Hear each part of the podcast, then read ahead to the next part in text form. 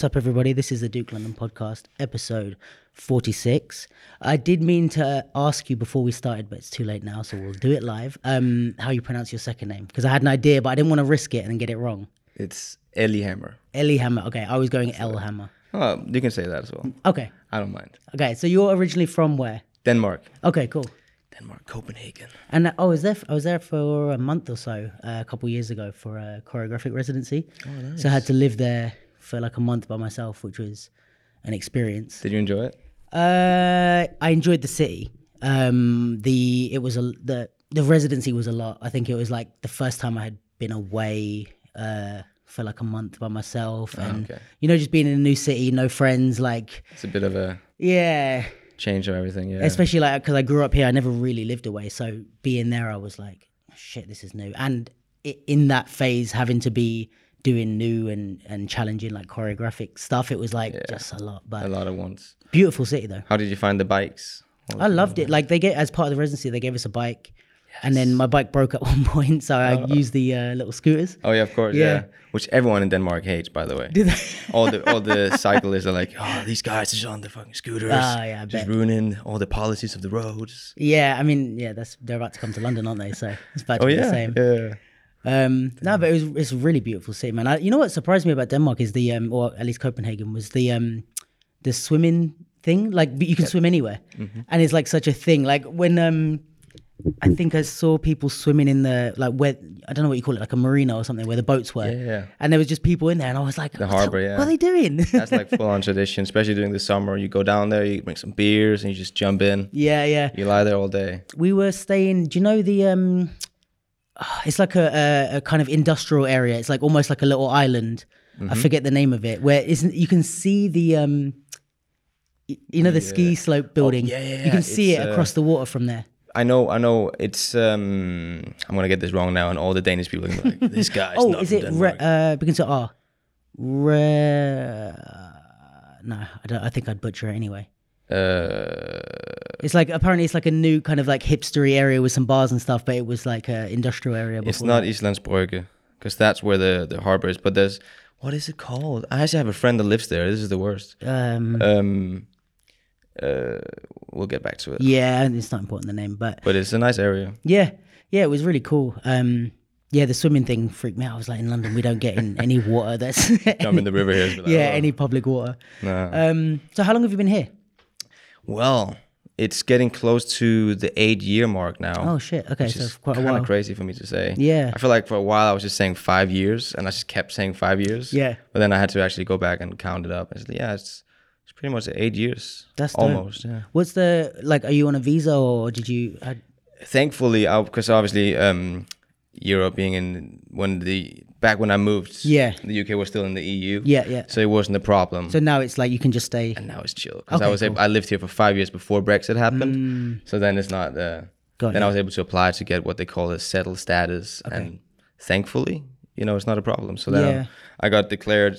You know, you got it. You confirmed settled status. So I'm. I don't have to worry about Oh, that. amazing! That's dope. Oh, That's awesome. I was, I was like, no, not another working visa. Thing. Yeah, I think that's what everyone was Oh, like when uh, Brexit was happening. A lot of people were like thinking about all the foreign people that are here, like what's going to happen with them. But that's good to know that you're. But it is also for all the, um, I guess, for all the um, the British people who has to then travel out to do tours and stuff. that's a whole other thing. I've heard that that's a whole situation right Yeah, now. yeah, I I actually don't know if it's even been solved, but I just heard that it was a struggle because then they would have to get like a working visa in each country they go to, Oh, Shit. which is a nightmare. Imagine if you're going on a world tour. Yeah. For, for whoever's managing that is gonna get gray hairs within a day. Yeah, I I guess it makes you realize like how much easier we had it. Yeah. being in the EU. Yep. Yeah. yes. My favorite thing about um, Brexit is when people say that we've left Europe. They're like, we, we shouldn't be in the euros or something because we've left Europe. Like, Yeah. no, just the EU. Not really. That's not how sure. geography works. oh, that's funny. That's actually funny. A lot of people, whenever I say I'm from Denmark, they go, "Oh yeah, I love, I love uh, Amsterdam," and I just look at them like, "Sure." That's brilliant. And I have a friend who speaks Dutch. Oh my god. not the Uh, one. you're a bit off, a few, a bit few miles the other way. It's fine. I guess it is what it is. But yeah. Fair enough. So, did you come here kind of with the intention of doing what you're doing and being a choreographer, or was it kind of something else, and then you ended up w- working here? Or Um, well, when I moved here first, it was it was actually a funny story. Um, I was working back in Denmark since I was, I want to say 17, 18, all with dance? All with dance. Yeah, it was pretty much. Um, in Denmark, there's a lot of uh, hip hop theater. I guess Oh, you can call it. Yeah. Not really hip hop theater, but it's very um, mixed of different styles, which is fantastic. So Mm. that's sort of the background I came from, which then transitioned into more commercial work, tours and stuff. Um, and then some of my friends were, were decided to go to to London and, and take the audition, the dancer audition for X Factor back Mm-hmm. then. And I figured, you know, why not? Let me just give it a shot. Ended up, um, you know, successfully booking that, which was Nice. great. But at the time, I was so green in the industry, especially in in London. I didn't know how anything worked. And you know, they book you on a weekly basis. I didn't know that actually. yeah. which is like you know you, you if you make it all the way to the end great it's like oh you you made it Mm-hmm. but then they'll book you for whenever it works out in that week whatever creative Mm. theme works or however many dancers they need or and since i still lived in denmark at the time it was a nightmare because i had Mm. to travel back and forth and I, I would be sitting on like fridays waiting to get a confirmation and they go okay confirmed then book a flight and then So you audition at first for the whole thing, or just for that first week? for Do the whole thing So you don't have to re-audition. no Okay. so essentially the, the the audition is for the whole period Yeah. Right. and then if you get all the way to the end they can hire you for all the weeks Right. Right. which is essentially but so then i got to know a lot of uh, great people but it was um yeah i think i did it like eight out of ten weeks which was great Mm. um and yeah i got to know a, lot of great people like jonathan bishop and Yeah. obviously cisco i got to know because he was choreographing it um and that sort of made me more curious about the london community Mm-hmm. um and then i moved the next year Oh wow. Did you have any like? Was it just kind of that one experience that you were like? Mm. It kind of confirmed like, all right, I can book work here, and I'll be good if I move. That kind of thing. It was more, yeah, it was like, yeah, let me try to um, push myself out of my comfort zone at the Mm-hmm. time. Um, uh, you know, when I moved, I felt like there was a lot of things in Denmark that I had accomplished already, and I just feel like it was the, the next step. Yeah. Um, but then when I moved, man, it was horrible. Really. Because that, that first year, Jesus, as, as soon as I got, I, I was, I thought I was really smart as well. I, I planned it out. Okay, I'm going just before uh, the actual audition for X Factor again. And I went, I prepared myself mentally, and then I walk on the road like a stupid Danish guy, and I roll my ankle. Oh no. I roll my ankle like just walking. done, just walking, doing nothing, which is always when it happens. Yeah. Yeah. it? Yeah. Always. So then, yeah, then I went to the audition still, which I shouldn't have done. Mm. Like, and I taped it in, and it was a disaster. I did make it all the way to the end, which was great, but I never got a, a booking for that whole. So I was just sat there And probably made the ankle worse. Yeah, it, it was yeah, it was so much worse. So don't do that. If anyone is watching, like, take care of your Yeah. your body. That was a stupid decision. I was young, um, but yeah, that that was difficult because then you know that job was going on. Yeah. I didn't book any of the weeks. I saw a lot of people that I knew doing it, uh, and I couldn't dance either. You know, I couldn't go and take classes or you you know dive into the community. Um, so that took me a little while to recover from. I mean, now we're here. So yeah. it, yeah. originally it was um it was just to work. Okay. I went to work. Not even I sort of buried all my uh my intentions on being creative and choreographing and teaching and those things. I sort of said, okay, no, Mm-hmm. my focus is to work Yeah. Yeah. which actually uh, after having done that for quite some time it started to make me a little miserable because Okay. i started missing that creative aspect Yeah. you know um, which is what i mostly love to do and that's Yeah. when i realized that Okay, so it was more after you came, but when you first came, you knew that you had that in you that you wanted to do that, but you were like, "Let me just work for Yeah. now." Or, yeah yeah, i wanted to i guess see how it was in the uk because it's definitely different to Mm. in denmark in denmark there's a lot more of um at the time at least when i was working because it's been a while since i worked in denmark but it was more like the choreographers would essentially hire someone that also knew how to contribute to the process with steps and movement Mm. okay, so it's more like um a puppeteer choreographer like oh, Yeah. you can do this and then maybe let's do a duet here or yeah, that type of approach which i enjoyed because i love creating sure, and I being a part of it, yeah. it was great it was fun But here you find it's more like um, choreographer tells you what to do and you do the thing, and you, you like that or not so much? I like both. I Mm-hmm. think there's also such a thing as a choreographer taking advantage of of the dancers, you know, a little bit. But I do prefer. I like I like when a choreographer knows how to to lead people. Yeah, you know, I think that's really admirable. And you know, let's say you have like a couple having to put something together, and then maybe the choreographer hasn't prepared steps, but he goes in with them and tries things and Yeah, figures things sure. out you know, I can respect that. I, I do love that approach to it. I also love when people just show up and know exactly what they want Yeah. and go, this is it. Yeah, yeah. Take it, execute it, and then we can see how it works on your bodies. And I guess it also depends on the project, like what type of thing, because I think different things require a different approach, you know. And if you're trying to build a a vision, maybe for like a theater piece or something like that, where you know your dancers are there because they can contribute, then it's like pull it out. But then Mm. if it's like maybe like an X Factor type of job where it's like, I just need you to look how I want you to look, Yeah. like you don't have time. or yeah, anything, yeah, yeah. We got a quick turnover, and the product needs to be. Because I guess also again, there's a few things you're gonna have to correct me on because I'm not so much uh, in the commercial world uh, in that way, and it's been a long time since I've been considered myself a part of the choreography world. But um, with the type of like X Factor and these type of more in air quotes commercial jobs, is there some type of thing where I guess the choreographer is also trying to like uh, create some sort of brand for themselves or something. And it's like, say, with like Parris doing the um, uh, Rihanna thing, right? It's like we know that she did it. So it's like that Rihanna show, she can't really do too much of like, give me your insight because this needs to look and feel like a Parris thing. Yeah. So that we, that brand doesn't get, um, how do you call it? Like muddied, I guess, like with other ideas. And it's like someone could be like, oh, I didn't like that bit, but that's Yeah. going to end up on her plate. Yeah. Rather than it being like, no, it was collaborative. Yeah. Is there that type of like branding thing in mind? Do you think? I think um, some places, yes. I mean, I do appreciate when a choreographer are being hired to actually bring their own individuality to the table. Sure.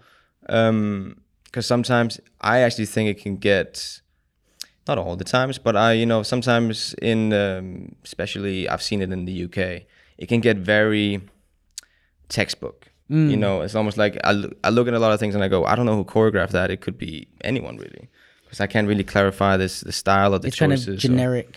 yeah, it's just cookie cutter, background. yeah. it, it's something that happens in the background. It's the typical, you know, the, the typical. Sorry, you can't see that if you're Yeah, yeah. listening, but I did some shapes and some crosses with my arm.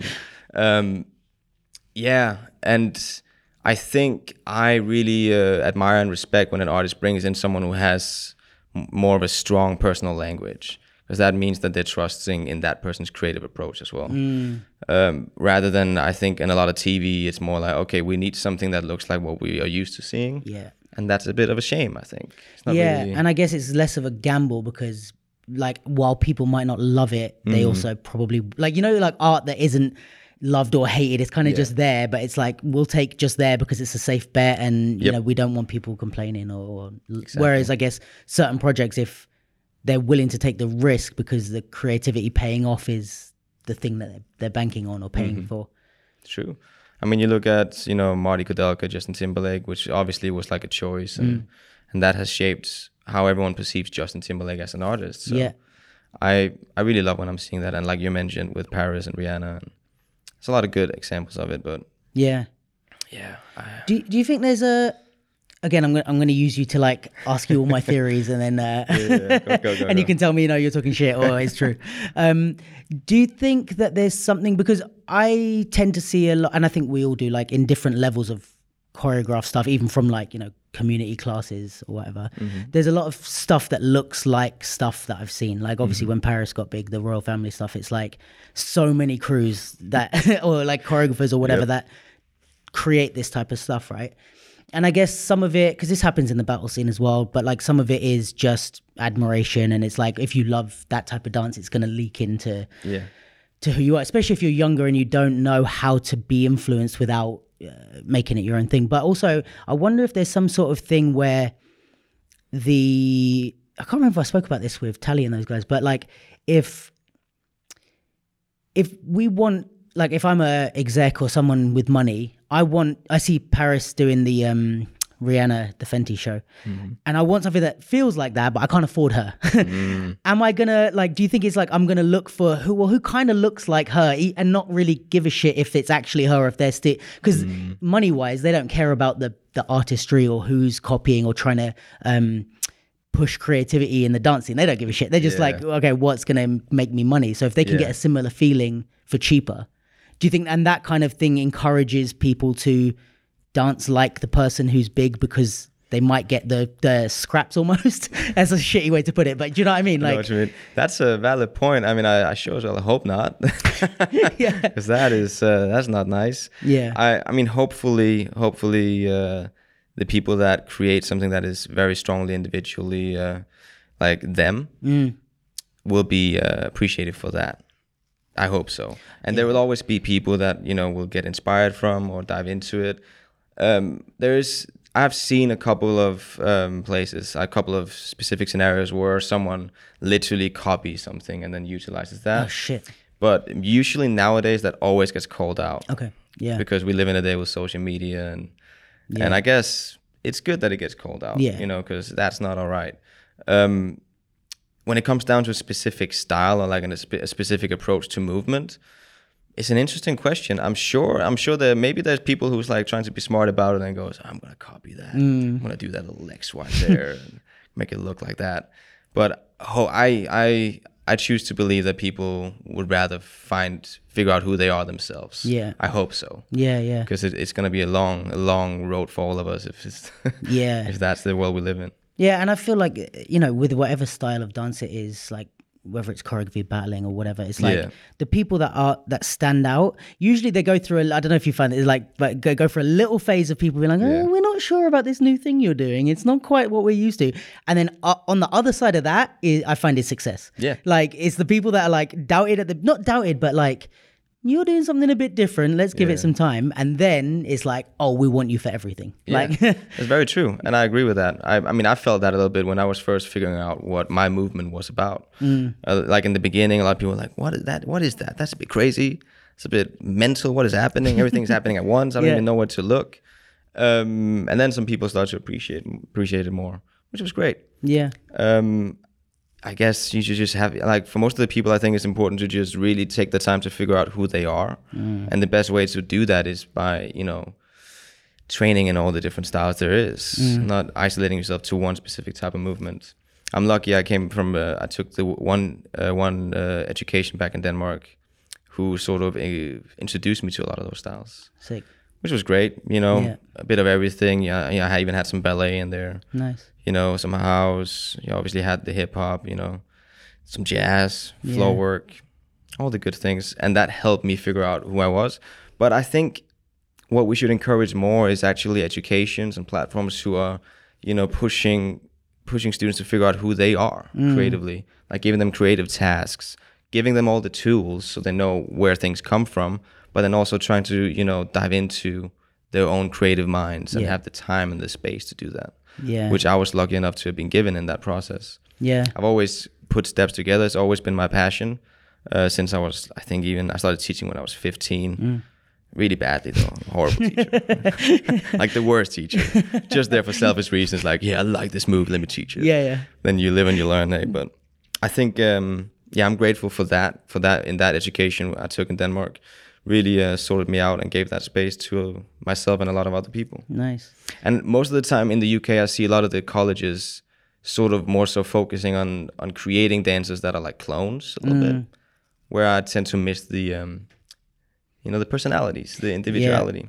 But do you think there's again? uh, I'm not saying this because this is what I think. I'm just asking. do you think there's a difference depending on if you want to just book work or if you want to become a choreographer or a creative? Because if I guess if they're trying to train them to just be like machines at booking work, Yeah. it's like you might have someone that's maybe more creative but can't pick up choreography as quick or can't do loads of different types of choreography but then somebody who's and i don't think it's either or but like you know somebody else who's a machine at that stuff but if you ask them to make up two eights they're like uh, i Yeah. don't know what is happening? Yeah. Who am I? yeah Identity crisis, which I get. I mean, this, this, yeah, I guess so. Uh, but then it also brings the question, like, how do you prepare a, a dancer for that?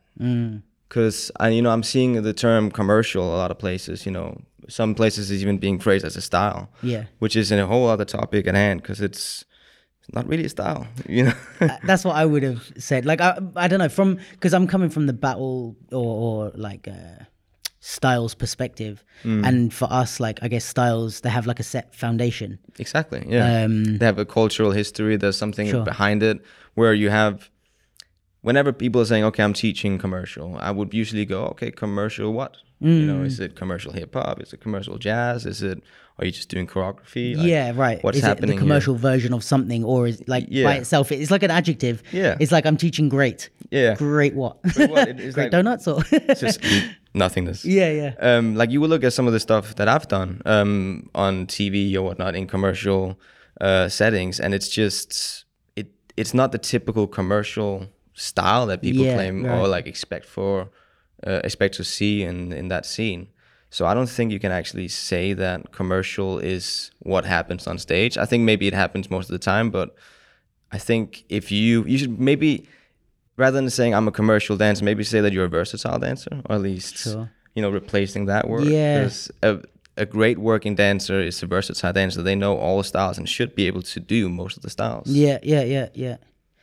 And I, Yeah. I think like um I think who was it? I think it was Jay that I, I was filming a workshop or something and he was teaching I can't remember exactly how he labeled it, but it was like performance technique or something. And I was like, oh, that's a way better way to say Yeah. commercial dance in a way because it's like we know that that application and all the stuff he was teaching in the workshop is like uh, how how to perform and how to you know where to face things and how to make things look good and all this sort of stuff, which I thought was dope because it's like you're teaching kind of you're teaching people how to be a commercial again in air quotes Mm-hmm. dancer or a professional dancer because these are the things with staging and performance and cho- even choreographically that you need to understand Yeah. but yeah without just teaching someone a routine and being like you're a commercial dancer now you know or Yeah. whatever it is so yeah i think it's That's yeah a it better way depends to on do the it. Yeah. I mean, I think I think Cisco titled his classes that as well. Mm. Performance, performance, performance technique. Um, yeah which uh, yeah, it's a good way of putting it because there's a lot to that, you know, to perform Yeah. things and how to make sure what things when look things look the best and shapes and whatnot. yeah for sure. But yeah, it's a whole it's a whole thing. Um, I just appreciate individuality, and I think the greatest performers are able to, even within choreography given, also bring out their personality. You know, within the frames of that choreography, and it's a difficult thing to pull off. I mean, I I struggle with it a lot. I, d- I did struggle with it a lot when I was dancing, but it's um, it just makes the whole difference. You know Yeah. when you look at someone really bringing bringing their soul yeah like right out there to the people in the in the shapes and then and still honoring what has been given but yeah i love that i love that shit Is there is there some sort of um I guess when you're doing professional work and let's say Mm. you're dancing with something that's not the dancer as the main focus, so like for an artist or, Yeah. or for a fashion show or something like that. Is there some sort of technique to being dope at that, but Mm-hmm. while also not drawing attention away from the main focus? Because I guess you're you're there and you're being paid to complement and enhance Mm-hmm. an artist rather than everybody look at me while the artist is supposed you know what I mean supposed to be doing the thing so how how does a dancer go about doing that i would say yeah i think definitely as a like professional dancers should not be taking away uh unintended attention you know? They should perform and they should do everything they can to shine but there's in but that's again it's a matter i guess it's a matter of um of preference. I prefer for the dancers to be you know um just really dope at what they do but also be sort of what's the word i'm looking for?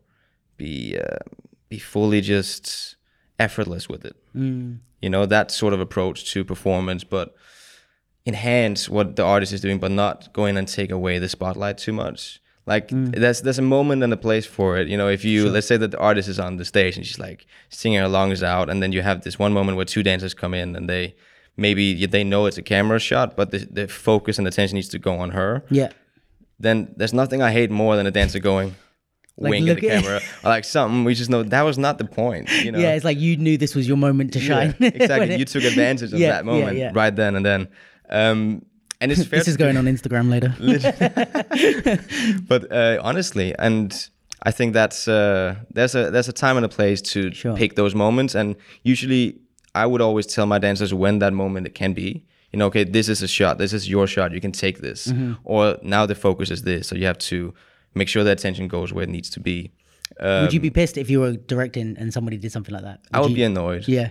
I would feel like it's a bit out of place. It's a just yeah, it's an ego thing. Maybe it's like uh, maybe maybe look at the overall like the bigger picture. Sure. That's where I usually come from when I work. I'm all I'm all about the the bigger picture Mm-hmm. on things. Like how does it work? How how are we enhancing whatever we're trying to accomplish with the artist? Is it a universe? Is it a specific uh, story we're telling? Yeah. What's the what's the main goal here? Not what can you get out of this? You know. True. Um, And I guess it's also maybe a choreographic thing as opposed to just like Yeah. if the choreography is set up to enhance the artist, yeah. the dancers should be able to maybe as long as they execute, Mm-hmm. it should do its own work. I Yeah, guess. exactly. Yeah, man. I mean, but I've seen some funny things, and I've also, you know, it, it happens. It happens quite frequently, I would say. Well, that dancers that want to still. yeah, they just take it, you know. And maybe it's because it could also be that it hasn't been communicated properly from the choreographer, so it may not be on the dancers. Maybe they're just going, okay, I'm gonna make everything I can from this moment, which is also completely, you know, Yeah. I understand that. Uh, but I do think it should be communicated in order to get the best result, because otherwise, sometimes it just won't make sense, and that's when you get the awkward moments of the Yeah. dancer that is like, yeah. and then everyone else is looking that way, yeah. or whatever it may be. Yeah, I did. Like, I haven't seen maybe I don't know with Jay's um, performance technique or those type of classes. But one thing I notice about, I guess, like mm, commercial choreo, whatever we want to call it, that that type of dancer, as opposed to people in the battle scene, is they're so good at dancing on camera. And I, I speak about this with a lot of people, like younger dancers, because the thing with battle styles is they're very like let's say like popping, breaking stuff like that. They look sick. So you it is it does happen a lot that they get hired for jobs and stuff and like okay you're a great breaker go on stage and you know you might do choreo but you might also do a solo or whatever. Mm-hmm. But it's like i know people that are really great freestylers and battlers but they just you, no matter when you take a picture of them they look like shit. And it's like i'm saying that being a photographer as well. So it's like i'm like there's some people i'm like i took like 50 shots of you and they're all crap. But like i think there's and then you know i'll go to like a class or something and i could like sneeze while i'm taking a picture and then the shots like all the dancers look perfect. I'm like, like- how the fuck?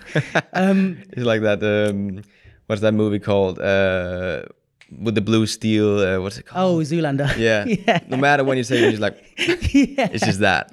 That's what it feels like. But it's like I think there's a skill to being able to execute your stuff and not have your face like all twisted up and and I guess there's a certain element of you know if something takes effort your face is going to show that a bit but it's about how to make that look presentable on camera and I think it's something that I've said to younger dancers that it's like even as a battler if you understand how to dance on camera mm-hmm. understand how to dance on stage and for a photographer because that might be part of the shoot is that mm-hmm. you need to do a solo while we take pictures and you might be doing stuff like let's say just for an example like with popping Yeah. the hit looks really cool it's a nice illusion Mm-hmm. it looks like shit in pictures the hit mm-hmm. like if you hit in pictures you, we can't see it because It's it's, like, a yeah. momentary thing Yeah. so now if i'm taking pictures of you as a popper you've got to show me shapes and movement and, and different things like that. And if you're just used to being like, I can hit the hardest and I can do this, you're not useless, but close to useless in a photo shoot, you know?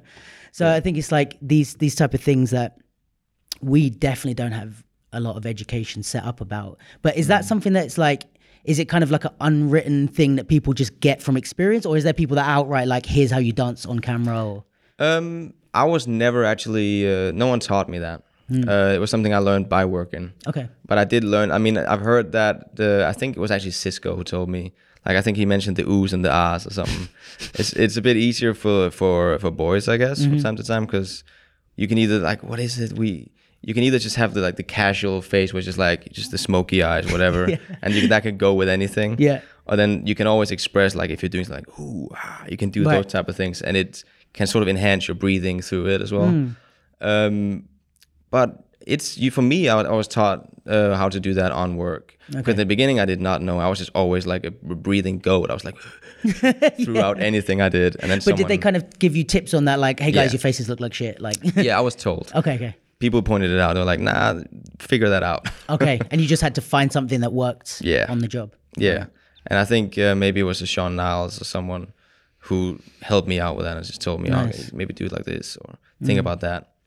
And then you just, you know, and maybe I guess for a lot of um, commercial dancers, they also, you know, hopefully they also study study the people that are performing, Right. you know, already like the ones that are on tours, and you can tell like what they are essentially doing as they're performing it. Right. So with like with anything, it's about doing your homework, even when you're not, you know, taking class or going somewhere to be taught Yeah, yeah, yeah. um, for sure. I mean, but I was always, you know, I never really worried about those things because I originally my first class I ever took was um, was actually breaking. You know, it's the first style I dived into, and I started out just doing that. I didn't. That was my first sort of approach to dance was the freedom of just you know obviously it being a battle genre so um, that was what I loved doing and it was just like this place where I could go and go crazy Nice. you know Yeah, yeah. I don't know if if I was on beat or anything, but I went crazy. It was like Yeah. "Rah!" just a lot of things happening, very very fast movement, um, and I did not think about my face at then at all. more so how I felt. Yeah. But I guess to me the whole performance and the facials and whatnot, it can also be too much. I You know? I'm gonna say this, and Yeah. I'm not gonna let you say this. It's me that's saying this Yeah. for everyone listening. I saw a clip of Parris Goebel's um, the masterclass thing Uh-huh. where she was doing the face, and for me, I was like, this seems way too much. I'm sure there's like many many applications of that, but for me, like that's something that turns me way off watching any performance. Like even just as not a dancer, as like a just a person. Like when the dancers are really like doing their faces for me, I'm like, I don't. It reminds me of like um, kind of like TikTok, you know, like with this just over expression, and it's like, it just for me, it crosses that line of. It's like if an actor, you know, when the actors overact, yeah. you know, it's like someone died and they're like, "What?" Like a soap opera. it kind of feels like almost like soap opera dancing to That me. was great, by the way. Thank you. I'll Uh, remember that. I'm a professional. um, but yeah, I think like eh, yeah, the the line crosses. But wh- do you have like a, I don't know, like I guess like a concrete where it crosses the line, or you know, if there's points where you would or wouldn't encourage more facials, or is it do you Mm. just tell your dancers like what comes naturally? I it's again, it's like a preference thing. Sure. For me, I prefer for dancers to um, emphasize what they are feeling when they're performing. Right. So, it comes from a real place. It comes from the real place. Ya. Uh, I could sometimes say, okay, this is a happy song, so I, I really need you guys to tune into something a bit more positive, Sure. rather than something like you're about to murder someone on stage. yeah. You know, so, but but it's more so guidelines. I prefer for it to be genuine, and I always feel like when people have facials that work, it's because it seems genuine. You can Sure. tell that okay, it's coming. It's like an extension of his movement, of Yeah. the movement that is happening, um, and that's what I love Yeah. and that's also a way to get the personality out you know then you know you can actually see who who's performing and it's Yeah. not you know it's not like um, a template or whatever it's like not like a textbook how do we do facials when we dance Yeah. which i agree it can be it can seem sometimes it can look like overacting Yeah. and then it it just doesn't hit you in that sweet spot Yeah, yeah, I think so. Hmm. Like especially for me, it really comes across in the like, in air quotes, like sexy yeah pieces or moves or whatever. When it's like, this is way too. I don't find this sexy anymore because it's so like, oh, yeah, so over the top. It's like almost burlesque. you know what I mean? yeah. Yeah. But But almost um, get freaky you know yeah. They're like okay Yeah. Whoa. Damn. Yeah. Um. Yeah. No. Um. Yeah, I agree with that. I think in. I guess in the. I'm trying to think of a lot of parallels with the battle stuff, but Mm-hmm. I think for us it's the balance more about more than the performance and the emotion. I would say I haven't given this any thought beyond what just now, but like I think it's more about the effort of the move because we want to, I guess, balance between making it look easy Yeah. but showing you that what I'm doing is hard. Like if I make it look too easy, it's not almost not impressive. It's like you've got like you want to see that like eight flares in a row is tough, but you also don't want it to seem too tough. You know, Yeah, so it's like this is hard, but I got this. so I find that like that's a lot of like battle performances in like showing that you're trying, but in a cool way almost. I never actually thought about that. That makes yeah, it makes sense. Because I feel like there's some people that it's like, yeah, I, I can even imagine with like um maybe like Krump or something. Mm-hmm. If you watch them, they really perform like how how hard they're trying, but there's like they could probably do that with a straight face if they wanted to. Do you know what I mean? But like it's like they're it's almost yeah they're letting out the emotion Yeah. through their face, which I guess is what you're saying about it being natural in a way. Yeah, I think but maybe true. just more like you're think you're talking more like on the happy, sad, that type of thing. No, I I th- I I think definitely you know that it should come from the movement. However, like, Mm. um, but yeah, that's an interesting. That's actually it's it's interesting because most of the time when I'm teaching choreography, I always tell people to, you know, choose your moments, and it's that's very much in relation to what you actually said. It's pretty much the same, Yeah. not the same, but it's similar. Yeah, it's you know, when once um, the dancers learn a piece of choreography, make sure you learn it so you can do it all full on effortless and you can Mm. just sort of float through it and make it seem like it's nothing. But then pick the moments where you actually emphasize that that was difficult or Yeah, yeah. that you owned that moment or like make choices. Yeah, Make yeah, creative yeah. choices as you are performing and make sure that those choices are yours. You know, Mm. it's not, I don't necessarily have to go and tell you this is the choice you should make. This, that, I give you like, a, f- you know, it's almost like I give you, I give you a drawing and then you have to fill it out with your own colors of Mm. individuality, you know? Fill out fill it out with your personality Yeah. and pick your moments.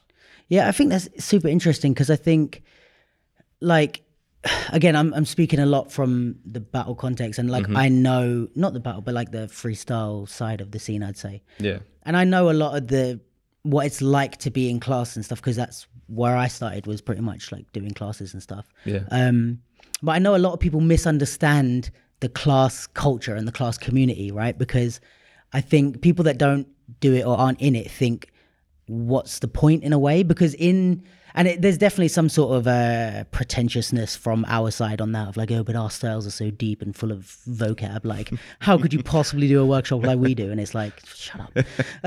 but it's like, I think in you know, in let's say in a popping workshop, you're going into depth with the um, let's say with the with the history with the how you do that because some things you can do but do it wrong. So there's like a wrong and a right in that sense. Yeah. um there's ways to link it together structure and all that sort of stuff. So i think and often the way choreography is used in freestyle workshops is just to link together vocab moves to be like this is how you would use it if you were to put it into a thing so Yeah. it's usually something that's either done right at the end just oh let's throw some crap together that we did um, or it's when the classes are like we we the students aren't to a level where we're going to go into depth with the technique we're just going to teach you you know like when you teach kids you teach them a little break in uh, Yeah. routine or whatever you know you're not going to you know go into depth for three hours about how to do a flare but No.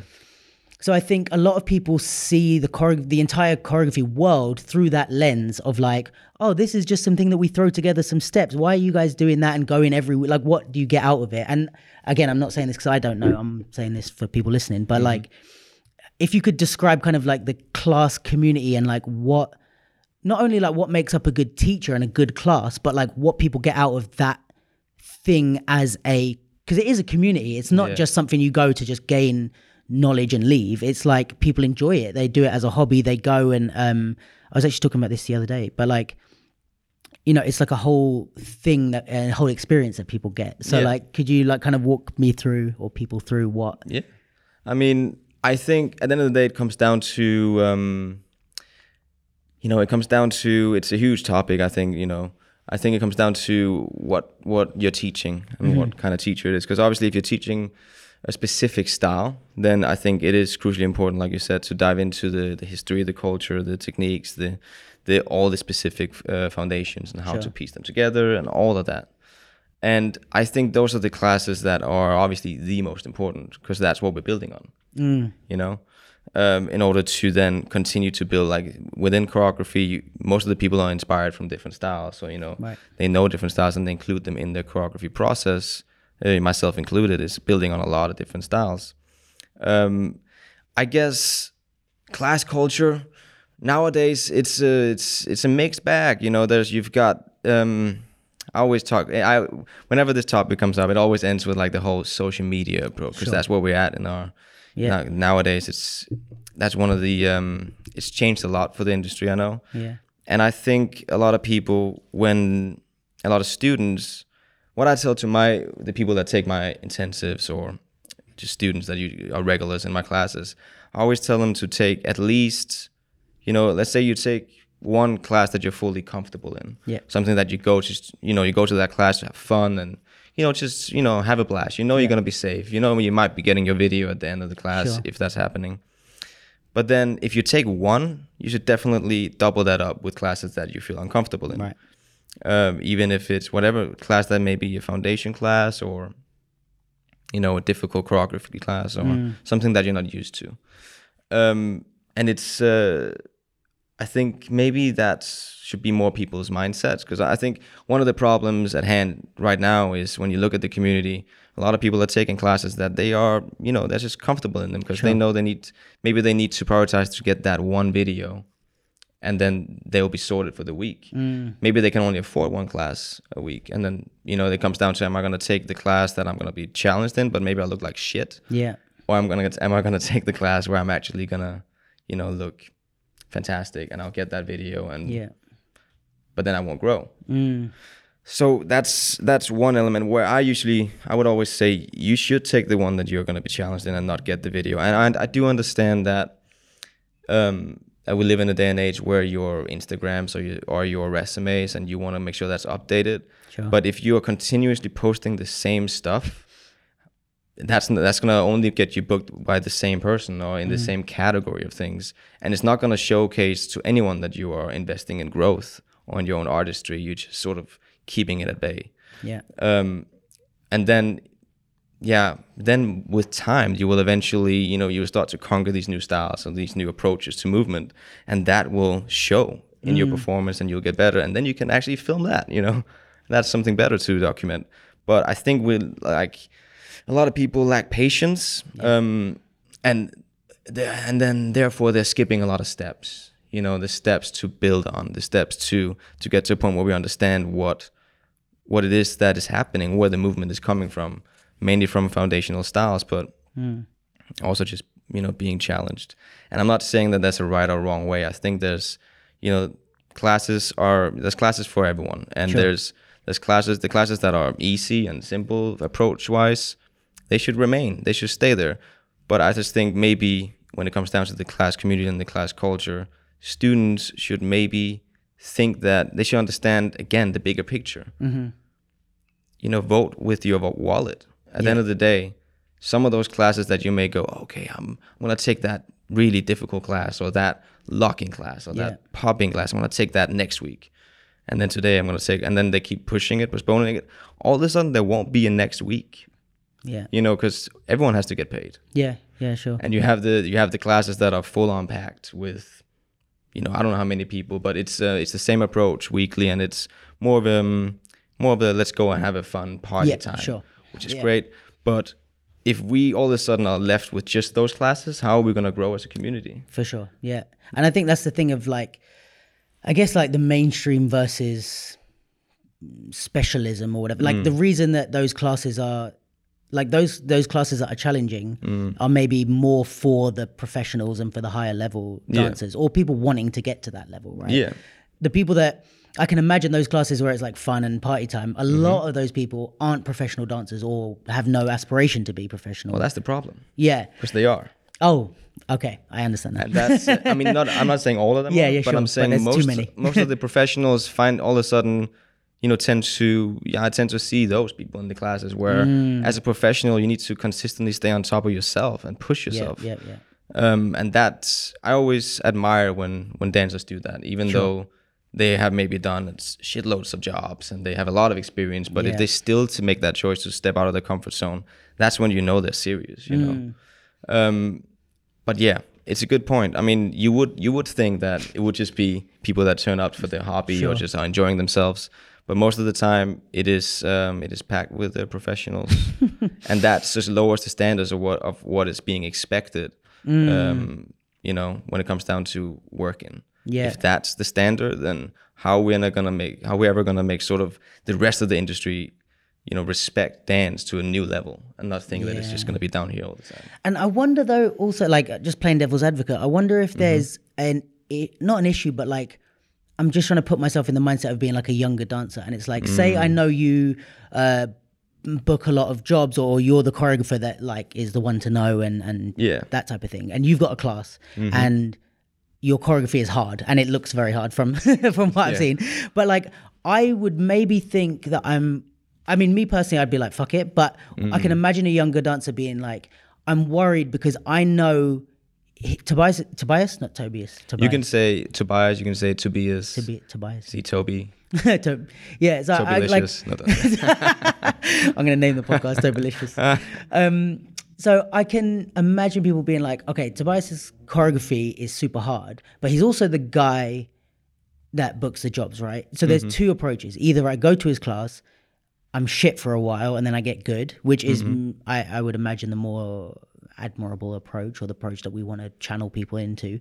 But there's also the approach of like, I don't want him to see me fuck up. Struggle. Yeah, because Yeah. he's going to look at me and go, ah, Yeah. like which is eh, i don't know for me again i'm playing both sides but it's like if i can't do your choreography i'm not ready to be employed by you. So mm-hmm. why does it matter anyway? Mm-hmm. But at the same time if if i need to dance to pay my rent i might be like well tobias is in the other class. Let me just go and do a class that i'm dope at and hopefully he'll see me and hire me or someone else will hire me. Yeah. you know what i mean? And it's like i get where money comes into play. Yeah, it's true. it's like it must be tough for a younger dancer who has a lot of people that like, even even besides the money they might not want you to see them mess up because they just look up to you Yeah. um and that's you know that's a powerful i guess like drug in itself the admiration thing of of how it can throw you off but then add into that you know you need to find a way to get paid and we're saying yeah. go and die in someone's class. But I think it's I think it's a, a long term vision, and I think that's what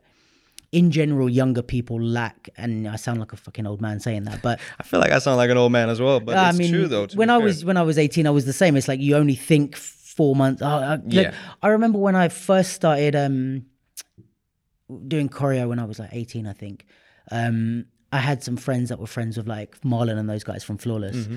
and I don't know if this is true, but they the friend told me, "Oh, um, did you know like when Flawless first started, they didn't perform for like a whole year, and they just trained for a year to like." Get their shit together, right? And at the time, I was like, "Whoa!" They trained for an entire year before they did a performance, and I'm Mm-hmm. like, now I'm like, that's nothing. Like, Mm, like you might go a year in between like uh, stuff if you're training a new style or whatever, and it's like, Yeah. that just now I'm like, well, that's just smart. Investment, yeah. like you make a new crew, yeah, you spend about a year getting to know each other, learn each other's choreography, all that. But Yeah. I think my point was like at that time I was so short sighted. I was like, a year is way too long. Everything changes in a year. Yeah. But um, yeah, I guess it's like you know, just because you're not ready to work Mm-hmm. in this analogy of like me coming to your class and not being ready, it's like just wait, just Yeah. get better, take your time, improve, and then when you're there, you'll be ready to work. And you know, there's other ways to make money, especially in London. honestly i think um i think yeah you're completely right i it is some it i understand people's approach like that i understand why you would be oh i don't want to go because he's gonna look me he's gonna see me struggle he's gonna I can, i'm gonna look shit and Yeah, da. yeah. but it comes down like it comes down to that same thing it's just patience Sure. you know and how much do you want to invest your time like if you there's a lot of people who's who came to my classes and they were struggling you know Mm. they it- and it's mostly i'm not gonna lie it's always a struggle the first time you take it it's always gonna be when you do anything new. Mm. um, but consistency is key and patience is key. And a lot of those people those very same people has been doing a lot of work for me afterwards. Maybe it went maybe six months maybe two months maybe Yeah. one month.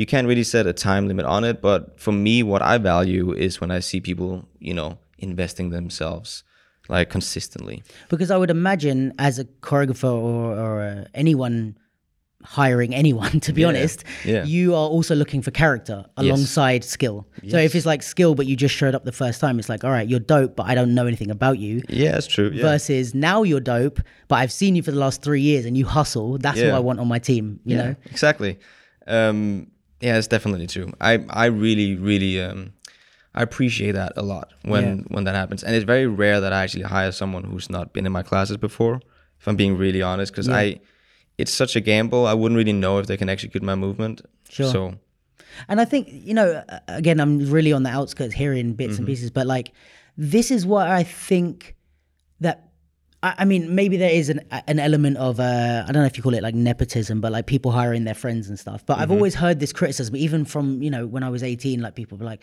oh, these people just hire their friends. And I've always thought, like, in a, in a straightforward, like kind of pragmatic way, it's like, Mm-hmm. Yes, it may look like they're hiring their friends, but also you want to hire people that you know because even if and that's what I think the maybe the messed up thing is with um auditions like i i maybe there's a way to make it more clear that like these people will have preferential treatment because we've known them in class or whatever but if you just show up to an audition and kill the choreography there's more layers to it than that and i think what you want is to know that someone's going to turn up to rehearsals on time someone that's going to behave professionally on set uh, someone that's going to um, not shit themselves the first time they see the audience like I- i'm just imagining things but like those are only things you can know from experience. So even if you've auditioned and killed the audition and someone else who knows the choreographer gets it, it might not just be it might not be just like um oh yeah, let's give the money to all our friends. It might be I need people I can trust. And as a choreographer, I would assume your your uh, reputation is on the line the same as the dancers. So you can't afford to to risk on someone new and have them do some stupid shit, you know, show up high or something on Yeah, set be and late then or whatever, yeah. yeah, be late or whatever it is. And so you're in a way, I kind of get how that works where you're like, "Ah, I need people like if you know, as a photographer or a videographer, if someone asks me, Can you recommend a friend? Mm-hmm. Like if I can't do a job and they're like, Well, can you recommend someone? I'm only recommending people I can trust. Of course, people that are good, but if you're good and I don't know anything about you, I'm like, I Mm. can't recommend you and then you don't show up or you you know, do something crazy and they're like, Why did you recommend us this person? You know? Yeah. So I think, yeah, I don't know. Like I've heard. Have you heard that this type of thing of the nepotism esque Yeah. type of? I've heard it, and and uh, you know, it's. I think honestly, to me, it's always about number one is talent. Of course, talent is one thing. Mm. Yeah. But for me, it's also are you a good person? You know, are you a team player? Are you there not just, you know, are you there for the right reasons? And are you gonna help people who would struggle next to you? Um, are you a professional? Are you gonna be there on time? Are you like all those different things? They they really play into the decision process of booking and hiring someone, and you know, it's not. I wouldn't say like, yeah. A lot of my friends I've trained with my entire life, so I know that they are who Yeah. they are. So that's obviously just great for me to know. But then, thankfully, you can also do such a thing as just do a quick, you know, background check on people. You know, because nowadays everyone knows everyone, and uh, it happens a lot of time for me where I'm going, okay, this one person here, she's really dope, but Yeah. I'm not too sure. You know, is she experienced enough? Has she worked enough? Does she know how to perform? And so maybe I'll hit up someone who's worked with her before and someone I trust Yeah, and then see whatever they say.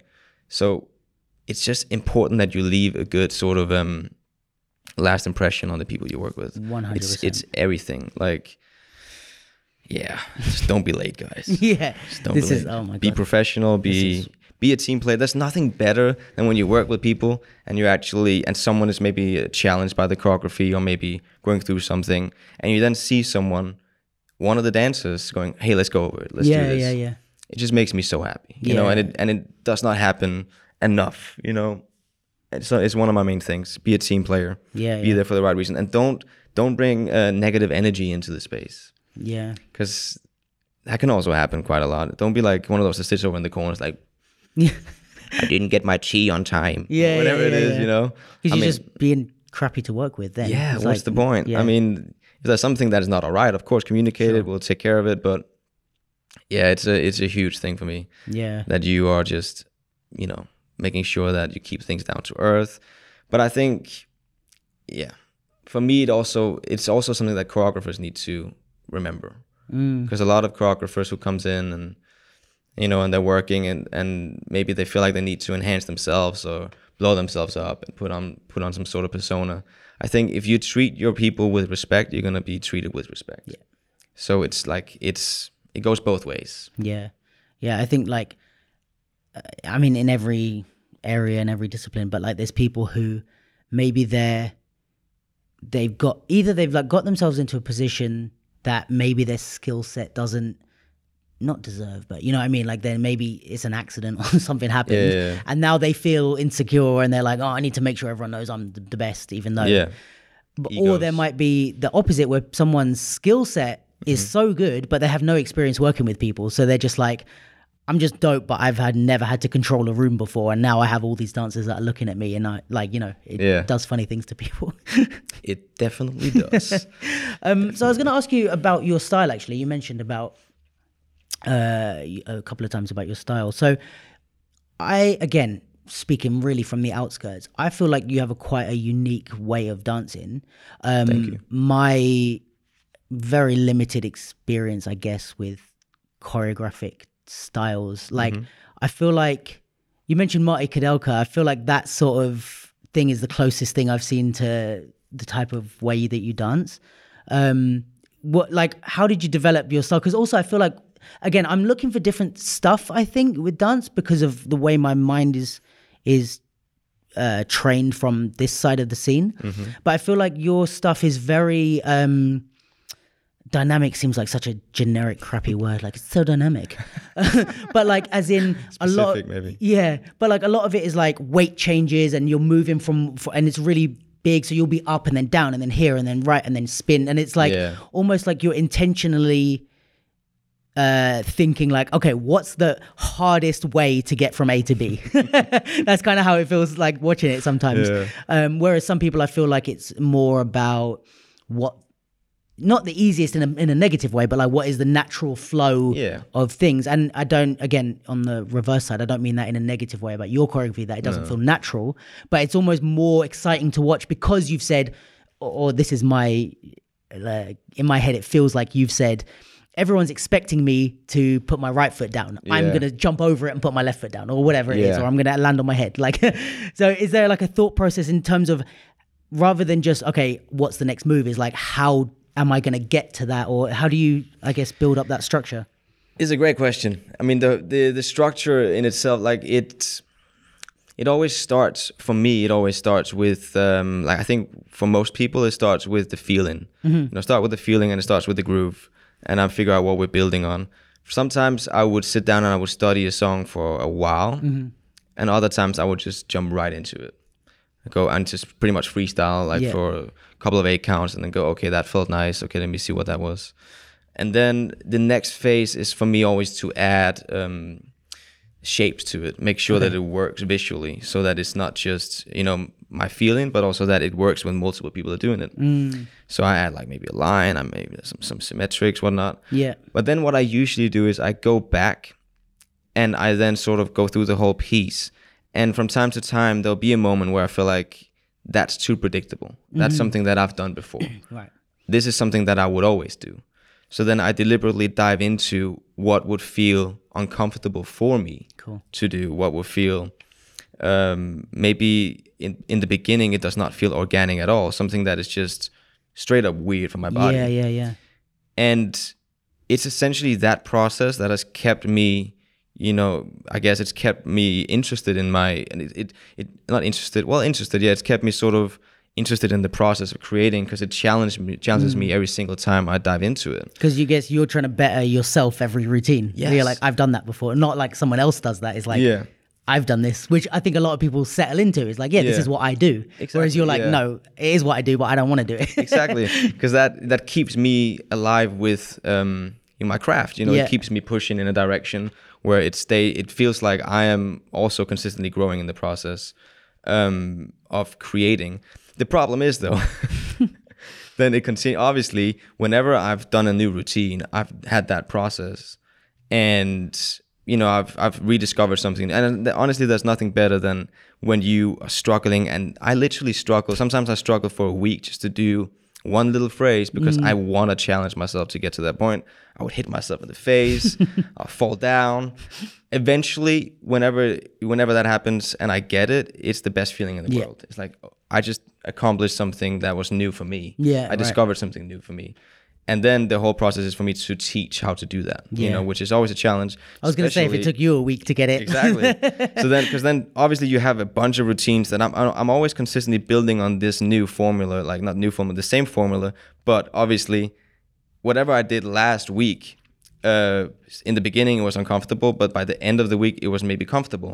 And then i was able to do it and make it sort of seem organic and all those things but and then i start to build on that so for the people coming in for that next class they would struggle even just doing the foundation of that one thing yeah, so that's why I'm saying consistency is key because every single class we're building on whatever we did last week. yeah, Not specifically, but in order to push the growth and, and challenge myself and also challenge the students.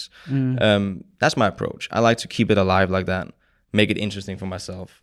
Um, yeah, but it's a challenge. And when it comes down to when it comes down to styles and whatnot, um, a lot of my inspirations are you know tap dancers Oh, nice. I love watching. I guess I can see that actually. Yeah, like tap dance. It's like my favorite uh, genre of dance, to be Mm. fair. But I've actually never, never trained it Okay. because I never really had the, the opportunity to do it back in Denmark.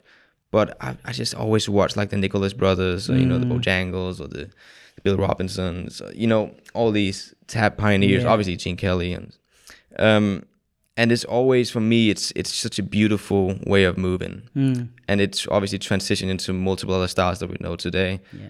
Um, so yeah, a lot of it is me watching these things and maybe trying to do it. Yeah, yeah, yeah. and then whatever way it works out for me. Nice. And then, you know, I take from different elements such as, you know, breakdancing. A lot of the weight transfer things are coming from that. Mm. Yeah, Because yeah. that was my first foundation. So that's what I've always been building on. That's how I can, you know, slide and Yeah. come down quickly and all those things. Um, but yeah, it is true. Like I, it is definitely one of those things where I try to challenge myself in the process, and therefore, you know, you know, it might be really uncomfortable for some people when they get in there. Yeah. But you know, that's part of it. Um, yeah, I mean, Do you ever get to a point where you're like, you go through the process and you're like, no, this is too hard. Let me go back and make it and fix it. yeah, Like, it happens. you It push it happens too far. Sometimes I push myself so far that it's the point where I can't even do it. Yeah, yeah. And then maybe I get it like every once in ten times, and like, okay, Like this is not get realistic. get real with it. Please. You can't, you know, Jesus Christ. Yeah. You know, especially when you're when you're teaching it. It's funny because I was just in Slovenia with uh, EC twins, um, Oh, cool. and they are just fantastic. And we always sort of get together whenever we can and have little sessions and Yeah. just create. This time was great because we did it um, to. We didn't really have a specific thing in mind. Last time we were shooting some of my videos for Mm. the vault, but uh, this time was like, okay, let's just create. Yeah, let's just see what happens. And then we had wine and we ate food and like, let's go dance and you know one of those. Uh, so it was fantastic. Um, but we came out with uh, with like three new routines Oh, and nice. yeah, it's uh, I don't I can't remember why I was saying that. Um, what was it? What, what was I talking about before? I can't remember. You said it was funny because you were in Slovenia. Yeah, because of the whole the difficult like the approach to the choreography and Yeah. movement. I think it was. um yeah, I mean, when I'm whenever I'm working with them, it's essentially like there's three of us, you know, and we're very similar in our Nice. approach to movement. So what we always sort of, we always have strong opinion. We always try out different, like difficult things. Um, oh, that, that was it. So whenever we make a new routine and we finish it, we always go, "Great, we're never gonna teach this ever." we always have that look with them. Yep, that sucks, but it's great Yeah. Why wouldn't you teach it? because it's it's so difficult. you Oh, know, right, it's right, that- right. You're just like only we can do It's it. just like when you realize, and we sometimes we only realize that at the end, yeah, yeah. but then it's done. But it's it's the process, you know. I love that. I just love diving into these new territories Yeah. and trying new things. How, if you were, let's say, teaching a routine for class Mm-hmm. that you had to teach in an hour and a half, how long is it taking you to make up something like that? Like Mm. start to, if you like go from nothing to finished, ready to teach. Um, it would probably take me. It depends a lot. Like if it's um, most of the time when it's an hour and a half, I would probably not get more do more than four counts of eight, maybe eight. Uh, and it could be something that I could I could do that in a day, or I could do that in two days, Okay. depending on how intricate the music is and how specific I want it to be. Uh, but actually, n- now I prefer to teach for at least uh, two hours Okay.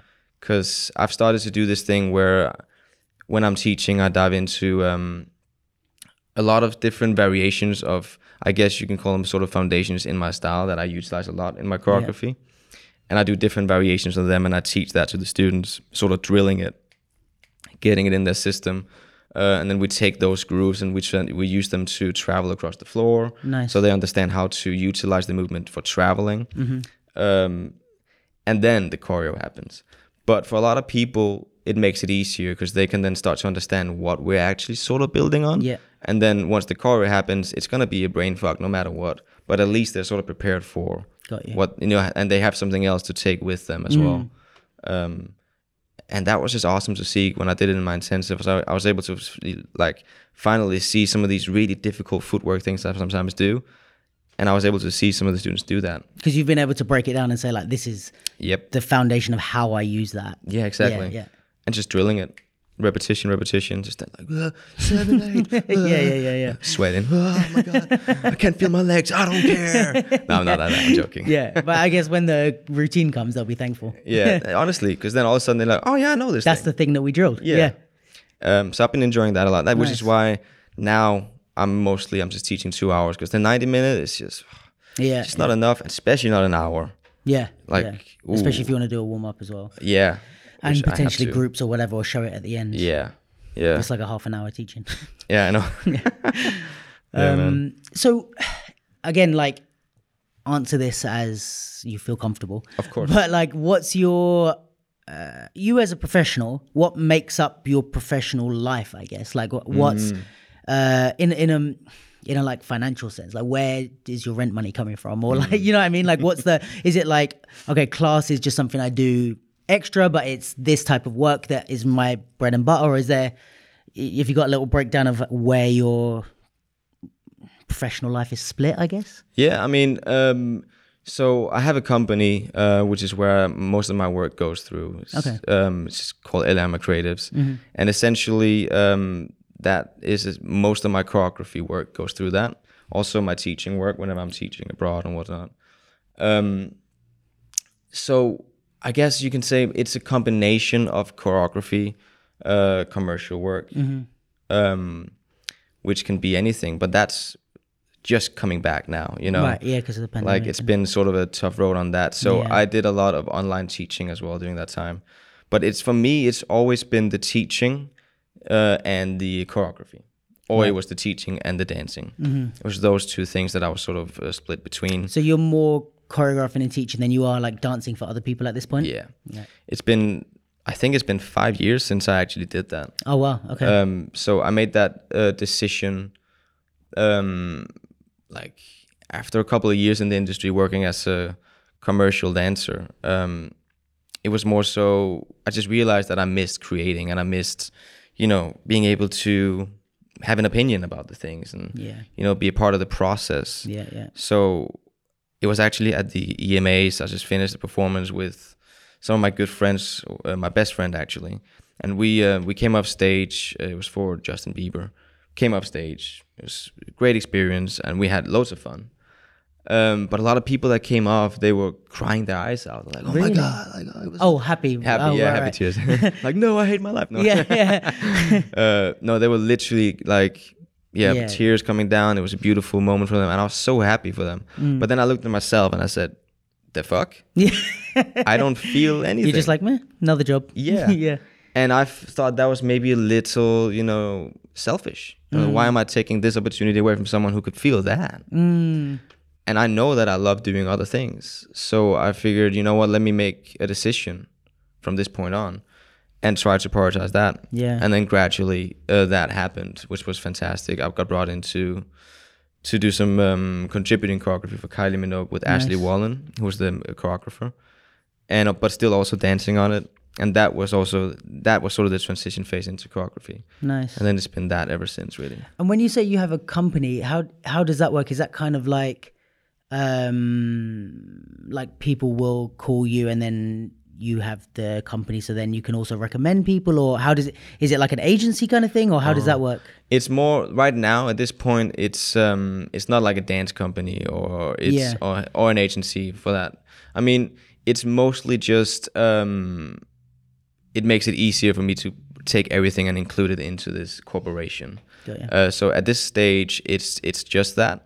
Sometimes it will happen that you know a job will come in and you know I would you know I would get it and I would bring in dancers via that, but I don't take commission from dancers and like and Right. stuff like that. Um, because I don't want to be an agency. That's the last thing I want to be in the entire world. I'm I'm down to it eventually, maybe managing people, managing other choreographers, creatives, you name it. But um, yeah, no, I'm not intending on it being a dance agency Fair.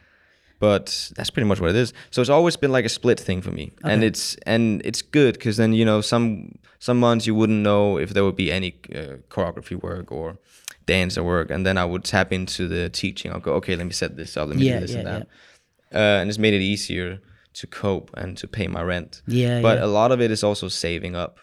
A lot of the key for me, at least, has been saving up and be very wise about money. Um, because you never, you actually never know, and it could also be you set up a class and then no one shows up. yeah, yeah, sure, sure. And you're like, and right. also, I think the thing with classes is like they don't. I mean, I would imagine no matter the size of your name, it may not Mm-hmm. just be that your first class is packed. Like you have to build and Yeah. even the consistency, like you were saying, but on the choreographer's side of like Yeah. keep the class running so people know it's there and Yeah. get used to it, and you know, so that can maybe where you have to invest. You're like, right, for the first couple of months, I might not have a great turnout, but let me invest my money into this Yeah. and build a class. You know, that's like a main, like a staple of the community, I guess. Exactly. I mean, a great example of that. I wasn't here when she lived here, but it's Diana. You know, Diana Matzes. Um, I remember a lot of people, a lot of my friends who are also her friends, uh, told me that when she when she was first teaching here, there was almost no people in the class. Yeah, I think It I remember. Yeah. It was there was not a lot of people, and now you look at her. You know, it's Yeah, like that, talk about investment right there. exactly. Yeah. But yeah, Yeah, and perfect segue actually with the investment. But um, I couldn't have you here without asking you about your video work that you're doing. ah Um, yes, So obviously, at the moment, you've got the vault, which is every week yes. for 17 weeks, That's and right. the last one is coming out this week. Last one is coming out tomorrow, Tomorrow. Oh, well, this will recording be. this. Yeah. Uh, no, wait, what day are we? We're Tuesday. This will come out on Sunday, so it will have already come out. It so this will be a nice uh, wrap up to the vault. Actually, Yeah, sick, sick, sick. I didn't do that on purpose, but it's uh, working out to the benefit. But um, okay, so talk to me. Let's go back actually. So the first video I think that I saw of yours was the one that was shot in London Mm-hmm. with uh, Janet Jackson. Yeah, burn it up. Yes, and that one blew Yes. like big time. Um, was that the first one of that type that you did? yes. Okay. So yeah, there was that one, and then am I right in saying the next two were the Michael Jackson ones? Yeah. Black and White Scream, Yes. and then the Vault. Or have I missed any? No, that's it. Okay, cool. So talk me through like all of that. I'm super fascinated. Like I loved the I loved all of them actually, but um when I first saw the one in London, I was like, this is sick. Like I liked you know what I like about the videos? I like I think sometimes the for me anyway, like the balance between on a concept video, the Mm. balance between the concept and the dance sometimes is mismatched. Yeah. And I think maybe people, this is definitely my personal preference, but I'm like, I loved that your video was just sick dancing. Like, Yeah. it wasn't like too much like a happening that was like, ah, when are they going to get to the dancing? It was like dance, dance, dance, dance, dance, dance, dance. Straight up. Yeah, and all of it was dope. And it was like next, next uh, group dance, next group dance. If you haven't seen what we're talking about, guys, please check it out. Um, but yeah, that's what I loved about it. And I think, you know, maybe there was people that saw that first one and were like, oh, I wish there was more concept. And we'll get onto the vault later. But Mm. Yeah. um, for me, that's what I loved about it because I was like, this is sick. And I think the choreography is dope as well. So it was really nice to see. Awesome. Um, so what inspired all of, then did, did you have all of this planned at the beginning? Or did you just start with the London one and then think, oh fuck it, I'll do that again? Um, and yeah, what kind of inspired the the push to create? Because these things are not for anyone that hasn't seen them or people that have. These things are not like let me grab a couple of friends and film something in the park. you know, this is like big production shit. Let me grab like 100 friends. Yeah, exactly. And like to different countries. Yeah. So what was the yeah, what inspired that? What was the plan? Where did the idea come from? Um, so the Burn It Up video was uh, very impulsive. It was just sort of um, it was. It's funny because I had it was. I think it maybe it was in 2015. Um, I was kind of fresh still in London, Mm-hmm. and at the time I met uh, a nice guy called Mike Dones. Uh, I've heard he, he's a videographer. yeah, I've heard of Uh, he's a producer now, actually. Oh, cool. Uh, congrats, Mike, on that. Ooh, fancy producer now. uh, I'm gonna move in with him in LA. Actually. Oh, sick. is- Nice. yeah. Um. Anyways, so he was in London. He was working on Star Wars, which was great for him. Sick. And uh, then he he knew a lot of people in the dance community, and um, he was at the, studio, which at the time was uh, Studio 68. He was at that studio, and uh, we just started connecting. He filmed one of my classes when he, you know, he, he was a nice guy. And then he was like, "Yeah, man, uh, you should do like a video, like a cool video." I was like, "Yeah, maybe I should. You know, I'll think about it." Yeah. and then it just it was one of those things where I went back and um, into my little room at the time I was living with my uh, my friend Anders also from Denmark um, and then the idea just came to me. I was like, oh my god, we should do a video about versatility because that's essentially what the mindset for me was that it's just showcase versatility, uh, which is why in the video I'm doing different people's choreographies. Um, so oh, let's do it. I have to do it. And then the song dropped, um, the Janet uh, Burn It Up uh, track, and I just realized, okay, um, let me let me jump on this train. It's a dope track. I love Janet. I love Missy. Yeah. Can't go wrong. So essentially, then I just sort of put the whole thing together in like a week. I reached out to a couple people. Some people said no. Some people said yes uh, to um, contribute with choreography and feature in it and stuff like that. And then we filmed it in a week. So it was kind of quick. It was like one week of just being in the studio, multiple people at once, learning different people's routines, and then the next uh, week of just shooting it in different spots. So you had everyone like kind of come and meet you in the studio to learn the choreography, and then meet again Yeah. to film Yeah. in the different spots, right? so that video was the easiest one to do when it I comes bet. down to that because it wasn't that difficult it was all locals you know it made sense and it was just impulsive i wasn't even thinking like too deeply into it uh, i was just like oh, okay let me see what happens here a lot of it was also coincidence when you look at that final scene uh right by the o2 with the I lights love that scene. Yeah. bro it was it was great but we only had they came because you know london they always sort of when you try to guerrilla style it they always tell you to get the heck yeah, out of yeah, there yeah. uh, and we we shot there and we got one shot which was it was great it was a great shot but it wasn't the one you know when you know it's like Mm. Yeah, ah, yeah, we could get this. we could do a better job and then the security woman came over and she was like yeah i'm gonna have to uh, kick you guys out of here but um so i'm gonna look the other way and maybe you can have one more go Oh. i was like yes girl Yeah, i yeah, love yeah. you what's your phone number Yeah, um, so then we did it, and the, and the, the lights uh, were so beautiful because there was this huge LED screen on the side. We were dancing, and then miraculously at the end, on beat, it changes yeah. and it goes red. I'm like, what the fuck? This is perfect. This yeah, is crazy.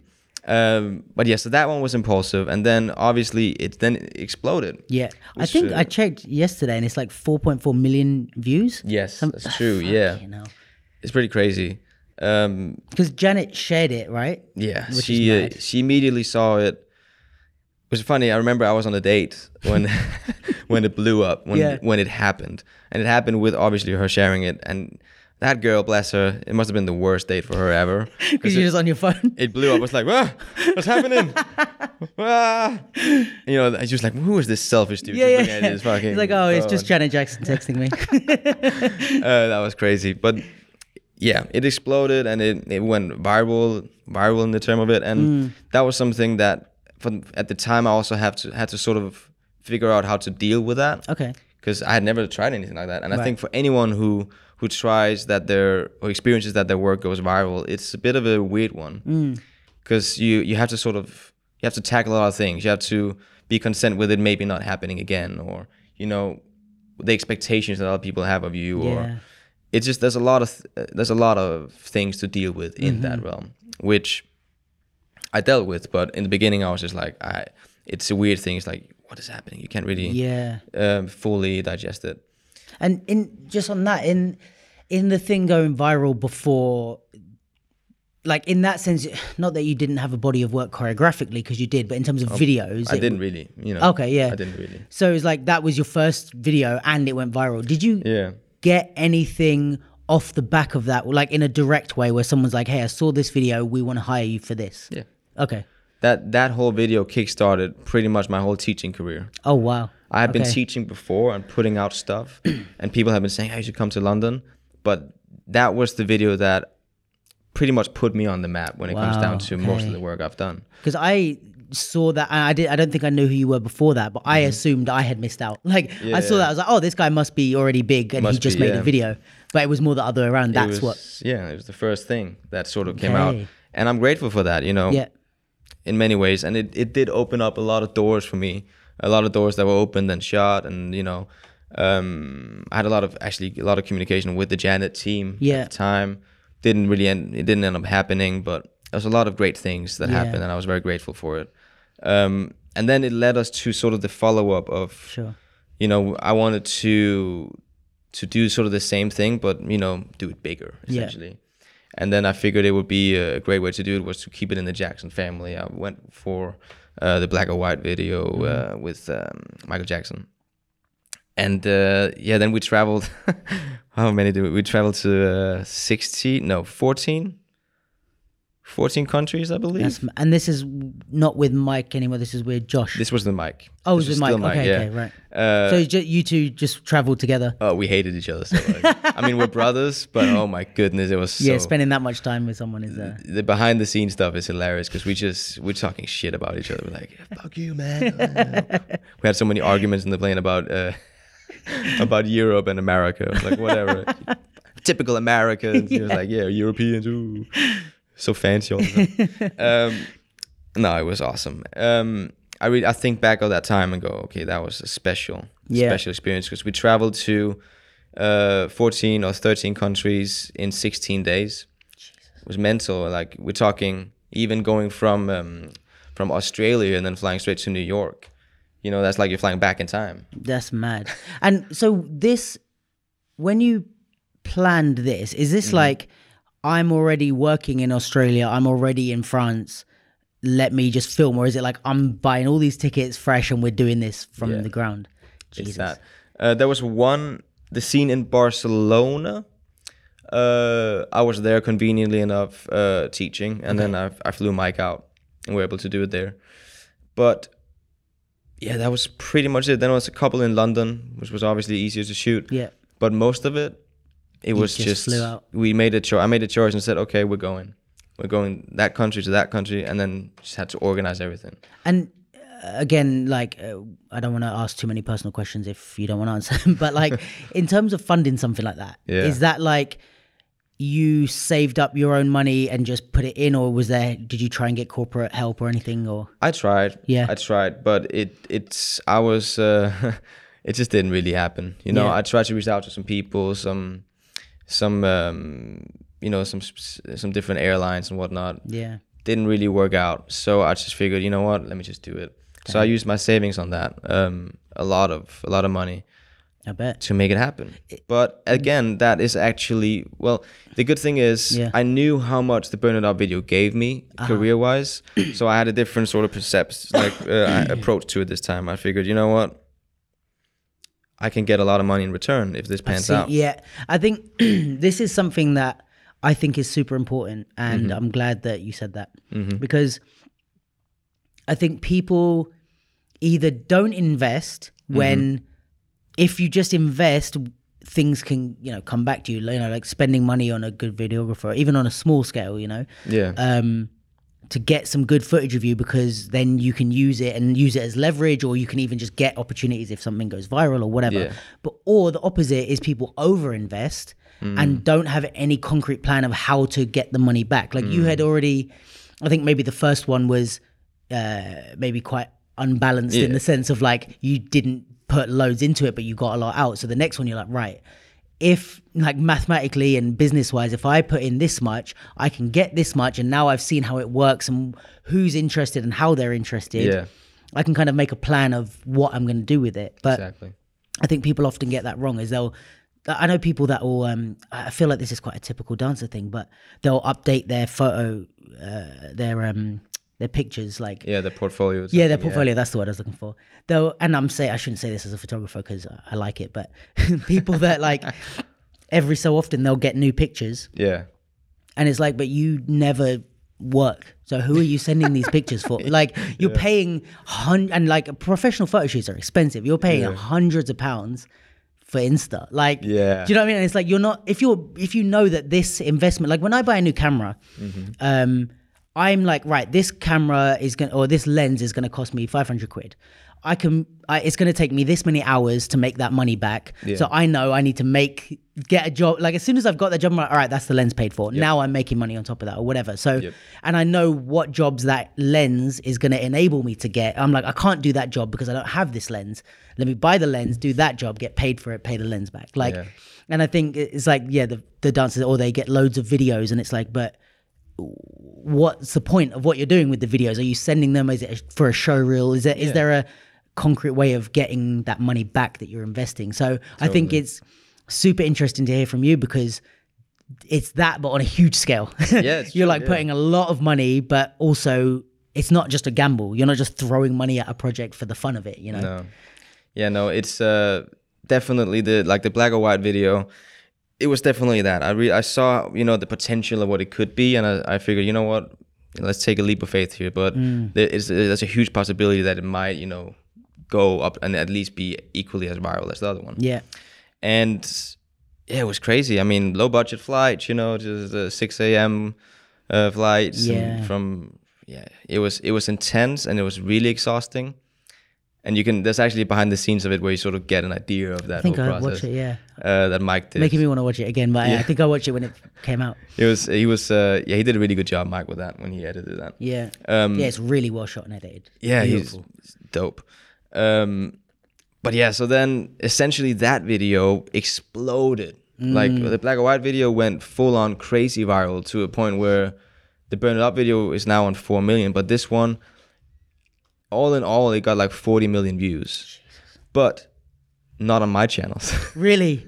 Oh, because people reshared it. people took the video and on Facebook specifically on different fan pages, whatnot for uh, for Michael Jackson. Right. They would share the video, and those videos would get like 20 million there Oh and 10 million there, and and then my video on YouTube got taken down. No. So then there was this weird balance of you know the video being viral, Yeah. people seeing it, but not the, the source was gone. Thankfully now it's up again. Yeah. But that's why you'll see that video and it has maybe like uh, 100 and I don't even know how many. Yeah, like It's less. almost like a million now. I think it's like 900,000. I'm not saying that's not great. It is yeah, great, but, but, compared to the overall reach that you know it got. it's crazy. But that video still got me a lot of stuff. You know, it a lot of stuff. Um, Do you feel like you've made back the investment on that? uh, yeah, I would probably say tripled it. Oh wow. Yeah, because a lot of a lot of um a lot of people saw me for that. Like they saw the the format we utilized both in the burn it up video and the um, the black and white video, Yeah. and they wanted that. They wanted For like music video type of stuff and yeah, like um uh corporate things or Mm. stuff like that, which has been it's been awesome to experience that coming full circle a little bit, so it's beyond the just you as a choreographer now it's you as like a director. essentially as That's well. what yeah. they want to hire you for. They're like Yeah. format this whole video for us kind of thing. Exactly, and that was fantastic. Um, I did that for for Google um, for some um, sort of um, what's it called in-house events, Sure. and it was awesome. Like uh, you made a video for them or you performed live. Um, it was both actually. Okay, It was a combination. I went to, we did one for in Europe where we visited different Google headquarters all around Europe, and then I taught the uh, the employees a very easy routine. Yeah, yeah. And then each, you know, um, each uh, headquarter had like a specific location with specific Mm. people, and then I was dancing with them, transitioning into the next, next, next, next. So you kind of recreated your video with It's pretty much the same format, yeah. Then we just played around with new transitions, tried to do things that were a bit more interesting for us. Yeah. Um, but essentially that was it. And then that video, that final edit of the video, would be shown in a huge arena to all the employees, and then we would all come on stage and dance together. Oh, sick. So it was cool. It was actually really, um, it was a beautiful, one of my favorite things ever because you know I got to work with non-dancers. Not saying I don't like dancers, yeah, yeah. but you know it's just great to actually see how happy it made them to finally get up of their chairs. and it's a different level of pressure as well because you're like as much as you need to deliver it's like they're gonna think you're dope whatever you do Yeah, so it's like you kind of like can just chill a bit Oh, it was, it was great. I met some great people in that whole experience, and then we did the same thing in US. Um, so it was beautiful. Amazing. A lot, a lot of things came back, um, and then it transitioned into into Scream, yes which was the final uh, sort of installment. And for me, I I reached the point which um, is also kind of where I'm at now, where it being viral, it going viral, it having a lot of views, it's not really the point for me anymore. It's more something that I do to to explore, you know, to to be creative and explore new ways uh, of telling stories and and also to set the tone for what I want to do more of, you know, Right. Because a lot of people started perceiving me as just that guy, the guy that does the world traveling videos, Yeah. jumping into one frame to the next, another dance scene. And I love the format, don't get me wrong, but I wanted to do something different and, Yeah. you know, approach more of an artistic, um, cinematic um, approach to to these videos. yeah i think i would even if you hadn't just said that i would have said that the first two for me even as huge as they were Yeah. felt like choreography videos Yeah, i would exactly. say like, like, or like a the top level of concept video yeah. whereas uh, Scream was the last one. Yeah. Scream felt like a film. Like Yeah. you know what I mean? Like either a dance or a fashion film. But it was like, oh, he's changed something in between those format. two and the third one. It was Yeah. like this is more less about look how dope of a choreographer I am, Mm-hmm. and more about like look. Yeah, the whole thing because you had costume design, you had location. Even though you had locations on the last one, but it, those one for me felt more like which again I love both of them, but like uh where's a cool location where we can dance Mm. Yeah. sick? You know? Where's the landmark? yeah, yeah, sure. Like the waterfall that was in the second the Michael Yeah. Jackson one, where like Yeah. just beautiful locations, but like cool location, dance, great. Yeah. This one was like location, but also what's the story? Why? Like more like how again, like how a, a short film or something would Yeah. use location, not just because it's there, but like how could you true. integrate that with the costume, with the dance, with the music, and Yeah, we went definitely Yeah. went deep into the um, the cinematic and the artistic Yeah. approach, and I, I had a whole like for me it was also trying to because I knew it was going to be the final one where we still touched base on that format, Mm. but I wanted it to to be a final conclusion to those to that to all those videos Yeah. to wrap it up because I don't really, I mean maybe, but I'm kind of trying to stay away from that format for a little while. yeah, So I wanted to also I wanted to see how I could tell the story, how how I could connect the dots from the two other videos, which essentially was when I started to look at the videos. I was it wasn't like I planned it, you know, the whole idea because in the Scream video. Uh, we we go back to the hats that we left behind in the Burn It Up video and the Black and Right. White video. Like both of the videos end with a hat drop of some some of some sort. And what is happening in the Scream video is that uh, you have two new characters, 2 new leads, Tally, one of them, Mm-hmm. Yeah. and uh, Kenya, uh, um, one of them as well. And they come in and they pick up uh, the hats. yeah, And then we follow their journeys. So it became more of a story like who uh, approached, you know, different sort of political issues and different different elements, you know, also passing on um, the torch to the next generation and all of those things there's a there's a bit of everything in there to be fair there's a bit of um love for mother earth and you know climate the climate and there was a bit of you know a refugee theme in there. It was very broad but most of it it was about coming together you know and love. It was very in that realm it was that was what it was about and to spread something pure and something joyful for people to watch but also to get inspired from. Nice. um, and yeah, that is still one of my favorite projects uh, I've ever been a part of or done. Just pure because of the pure sort of. It cost me a lot of money. I'm not gonna lie. Holy shit balls! I'm gonna fucking hell. It's just a lot of money, but You, you feel like you made that back? um, I would say just about yeah. Yeah. That I've made it back. Um, it was a lot of work. Like it took me us a year to film. That it was also the only one where we didn't we didn't set ourselves like a limit and going okay we have to get this one filmed uh, within Yeah. these uh, two weeks or whatever. And I think also the thing is with stuff like this is you might look at the budget in the sense of uh, what do I have to pay for the flights and the locations or whatever, but you're also Yeah. not budgeting in your time in planning, in execution, in choreography. So it's like on top of that, there's like Yeah. more money that you deserve to be paid back. Do you know what I mean? Yeah, it's true, and it was also more personal to me. You know, it became way more personal because it I, it took I took really uh, I took some time out to figure out what I wanted it to be about, and a lot of it came down to uh, fear. You know, I wanted to tackle the topic of fear and being afraid of what you don't necessarily know or understand. Um, and that's sort of what we're diving into there. A lot of it being, you know, racism as the theme, but a lot of it unity, stuff like that. And therefore it just it just hit a, different spot for me it's like still to this day i remember the premiere of it i remember how nervous i was about it like i've never been that nervous about anything i've ever Oh, wow. But that was great did not get as many views but mm. to be fair it didn't really matter that much to me because i felt like the people that needed to see it saw it Yeah.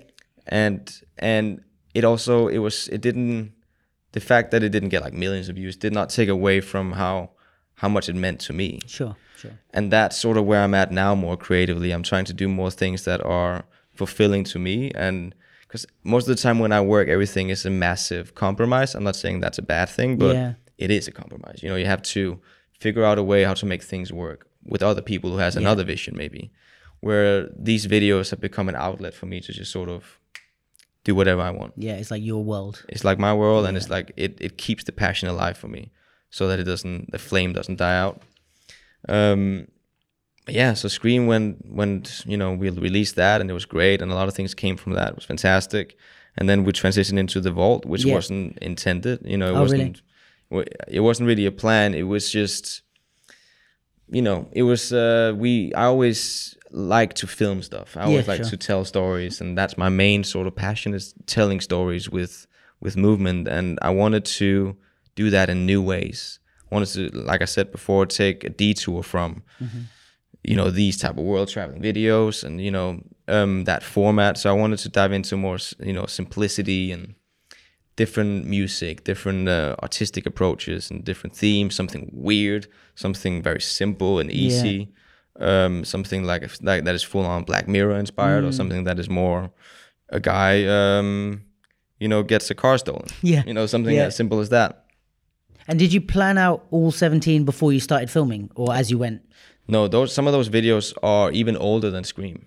Oh, wow. Okay. The first one is actually we filmed the first one before Scream. Which was the first one again? The first one is called Moldavia. Oh, uh, where is it? It's What's the location? It's like you, there's a cliff side. There's a beautiful. Oh, yeah. It's probably you and remember. you fall on. Yeah. Yeah, yeah, yeah.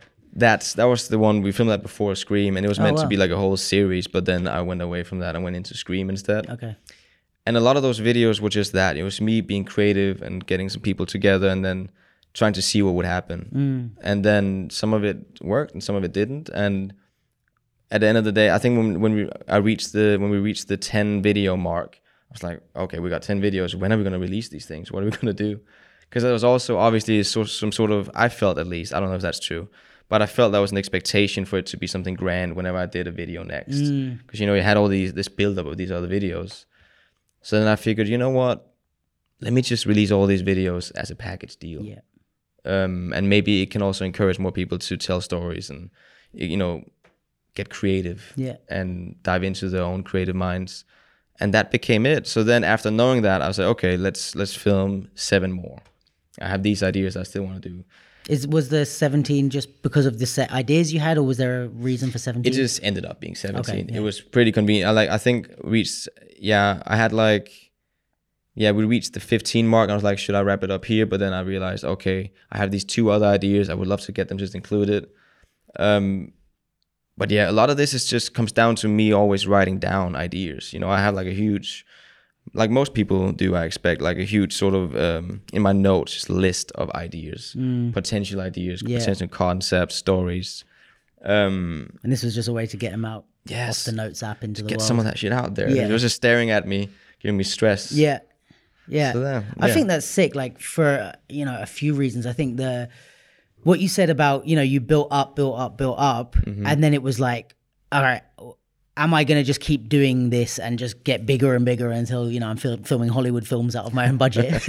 or, or do you then go, okay, that's, close that off, Mm-hmm. go back to smaller things and kind of, I think it's nice because it almost, um, you know the the expectations and the pressure I can imagine you feeling Mm-hmm. uh, that you spoke about as well, but like that each one has to be bigger and better. It's almost like you were um, pre not preempting it, but almost like before people got bored of the ideas or before it got to a stage where you couldn't get any bigger, you were like, Yeah. let me just leave that there and go smaller Mm. and let people see my creative mind. And like you said, like showing that you can bang out all these different ideas. So now we're still tuned into you. Mm-hmm. We're still seeing these grand affairs in a way, but in a in the sense that you've changed it from a grand affair in one video to the Yeah. fact that it's 17 videos every week. But now you get a chance in that to delve into little ideas and maybe with less not less pressure, but like it's smaller, it's easier to just try something and be like, eh, if you didn't like it, next week's coming, you'll like that. And I think, you know, from watching them all, like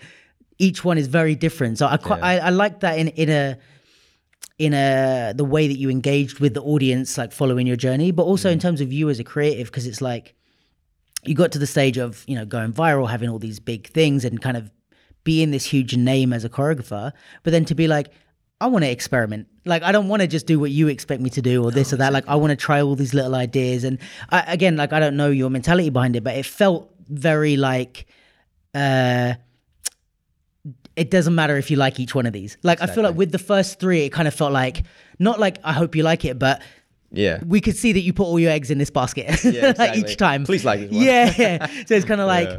you know, I, I know personally maybe you would have been like, all right, it's fine if, you know, people don't like it. But in terms of the energy that you put into each one of those, it was like, I'm invested in something big. Yeah. These ones are more, not that you didn't invest in them, but they're more like, I want to play with the ideas. And if you if you don't like them, I don't care. But it's just for me to get this out of my head. That's how it felt, Yeah. I think, watching them. which I'm happy. I'm happy they said that because that's just, that's definitely what it was. And I've it's funny because it's it's been interesting to follow um, who sort of um, relates to which to what video. Yeah. Like there's a different clientele for for each video, and I I think I actually said that when I launched the whole the whole the Vault series. I think I said hopefully you you will like at least one, Yeah. And that's still my mentality because Yeah. they're all so different Yeah. yeah, yeah. like this it's not like and hopefully that's what you get when you watch the series that Yeah. you get different ways of telling stories with movement which is the main narrative that's my pretty much my main narrative and my main focus point is to encourage more people to do that because i do feel like dance should be elevated to you know maybe I, I would like to see it be more of a main communication tool in let's say a film or let's say mm. anything where dance can actually be the front runner you know the one the one thing that is telling the story rather than the background noise Yeah, yeah, yeah. shapes in the back Well, yeah, we have musicals where singing is the Exactly. main thing. So why can't we have why not dance dancicles? Dancicles. but yeah, I know what you mean. I just booked a new dancicle yeah.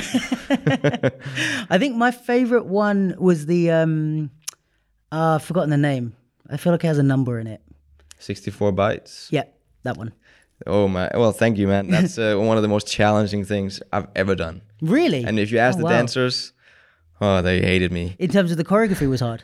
yeah the Oh, wow. choreography was so challenging Really? but then like insanely challenging but then we also got to the studio and um it was it was a great spot but we because we had some um I don't know why it was. I think because we had some sort of fog come in, or we needed some smoke in the room, and it laid it like it literally it sort of laid on the floor, so it got really slippery. Shit. And doing that choreo on slippery floor was a challenge. I mean, I'm really happy with the video, and I like the way that the story was told because Yeah. originally I imagined it being more of like a like a horror approach, like a bit like this this dude watching uh, people dance and sort of complaining about it being shit, like that typical character, and then at the end of it, him being dragged into the TV, and now Got ya. the roles are reversed. Um, it didn't be. It ended up not being as horror-ish because you know, I could not get my good friend Jamie to be a horror actor. it just didn't make sense. Bless him. He's like, "Oh man, you picked the worst shot of me in this." film." Like, Calm your horses, mate. You look great. Um, but yeah, that was a difficult one. But I'm glad you like it, man. Yeah. No, I, I now that you say it, actually, with um, you know, the m- storytelling being the main narrative and everyone being different, I really see that. Like, I think it, it's cool because it's like I think for audience wise and for you as a choreographer, it's dope that there's so much range in the the stuff because it's really like if they were all like any one of them. You, there's probably a chunk of people that wouldn't like it. You know what I mean? But, but like you said, there's everyone can find at least one that they're more into. Um, I like quite a lot of them. I think there's, I don't think there's any that I disliked, but there's like you, You said, like there- more than- no, there's you like some more, that I yeah. um, was more into because of my preferences. But um, I think it also, as much as it helps for the audience, also it's like it looks sick for you because it's like. Like there's no don't typecast me. Like what what do you want me to choreograph? I can do anything. that was also i guess that was also sort of an intention as well to just make like you know just to make sure that people could see that i can do different things yeah, because of me being booked to be this one thing for a while yeah, hence why the different music choices the different approach the different styling the different everything but man there's some weird videos in that bunch i think there's two of these videos that are super like for some reason those the ones that i filmed in denmark are like the weirdest ones Which ones are those? uh, one the first one we filmed in Denmark was it's called Revenge of the Mushroom. It's one with a drummer, and it's me and I'm Oh, literally it's like split split screen, Yeah. the whole concept, and that was not even my idea. That was uh, the guy that filmed it. He got the idea when we when we first had the meeting. I was like, that is dope. Let's do it. Mm. Um, well, that is such a weird like the concept. I think I had the idea when I was drunk or something. I was just sad. I was like, maybe I should do a video about uh, two people eating one half, each having a, one half of a mushroom, and then being bonded for life. And then he controls him without knowing. People looked at me like, "What the fuck are you talking about? Who are you?" Yeah. yeah, I don't know, man. I'm gonna shoot this in a week. yeah. Um, no, it didn't take a week. But then it ended up being funny, and a lot of people actually really like it. But Yeah. I still, I also have preferences. There's, sure. There's specific videos that I go, I really love that What, one. do you have a favorite? Ooh, I might, I might say the one I'm about to release tomorrow. Oh yeah, is your favorite? Yeah, I'll show you after. Is that why you kept it for last? I think so, but also because of the title. The title is Lift Off, which Okay. I kind of I think it, I find it symbolic. But especially, I think most of these videos are actually a huge tribute to the UK community. Nice. Uh, but also because I love I love London. You know, I love the UK. I love London. I feel like the longer I stay, the more I fall in love with London. Nice. Never gonna leave. yeah. Um, but yeah, especially this last one It's a heavy sort of tribute to the UK dance community. Sick.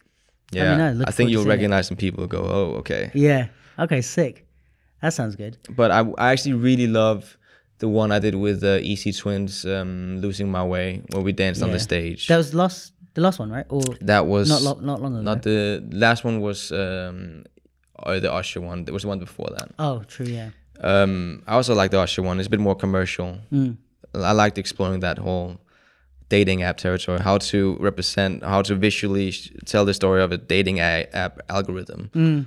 and make sure that it made sense somehow. You know, it's funny. I just uh, I went to a showing, or I was working actually at um, Rambert, Uh huh. um, and it was the students choreographing. One of them did like a piece about like dating apps and Oh, stuff. But it's just really interesting to see both uh, applications of it, like your Yeah. version of that, and then the contemporary. Oh, sick. I, I was I'll try. I don't know if the video will be out, but um, I'd love to see that. I'll send you the guy's um, Insta. He's dope. yeah, please, Um, please.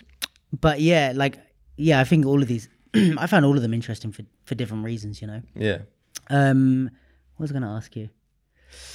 Um, yeah, so you said your favorite one was maybe the the losing the way. I think or I the think last that one. mostly choreographically, I look Okay. at it and I'm I'm mostly proud of that one. I love the visuals of that one. I lo- for me, I love, I love big productions as well. Mm-hmm. But I just love fucking good, simple Simplicity, yeah. visuals. Like Get you. just so fucking nice. There was a, um, I don't know if you've seen it. I think there's a, uh, I think it was FKJ. Mm-hmm. Um, there's a like a concert he did where he's like playing instruments and stuff on a. It's on the water and it's like on a platform. I think I've seen it. Yeah. Oh, it's fucking beautiful, and it's like it's just like it's like two hours long set, but it's Yeah. just playing music and it's just on the water, just nice visuals. And I'm like, I love shit like that where it's like this visual is so dope that it's like we don't need loads of cuts and edits and stuff. It's like just like let it run, and that's what I loved about the losing losing your way one. It's like Yeah. It's Just- uh, really nice. it works out like the simplicity of it works for me and i see it also it could be like um, a performance on the stage Yeah. you know? I imagine it being in a spotlight or whatever. Um, and i think i find it very symbolic as well actually. Most mean, when I because you know obviously we build the stage ourselves which is why when you actually watch the video the stage is like getting worse and worse throughout the takes. what it, what is it like? Where did you get that stage from? it was a whole mission Oh, okay. and there was a whole debate between us. It was like, no, we can't build our own stage. We're like, yes, we can do it. we ended up standing out there getting burned because the sun was out. shit. Like, uh. like literally like nailed everything together yourselves. Yeah, we did have help from uh, three fellas that came to sort us out, but it was we had these sort of typical stage podiums, Mm-hmm. And then we put uh, we bought some some uh, white wood that we put on top and on the sides, and Mm. Okay. some of it was drilled in, and some of it was taped in, I believe. Yeah, it, it, like we did one nice, take and it went cluck, Oh no way. and then cluck, uh, yeah. Shit. Um, but I just found that one super symbolic uh, because of the time it was filmed. You know, it being the pandemic, there was not any stages for dancers, and like the whole idea of you know the three of us going out there building our own stage to dance for no one but ourselves. Yeah. I found that uh, special, especially Nice. now when I rewatch it. Yeah. And then yeah, maybe because we put in a lot of work with our own bare hands to make it work. I think that's also the other thing is like all of these things that you've done.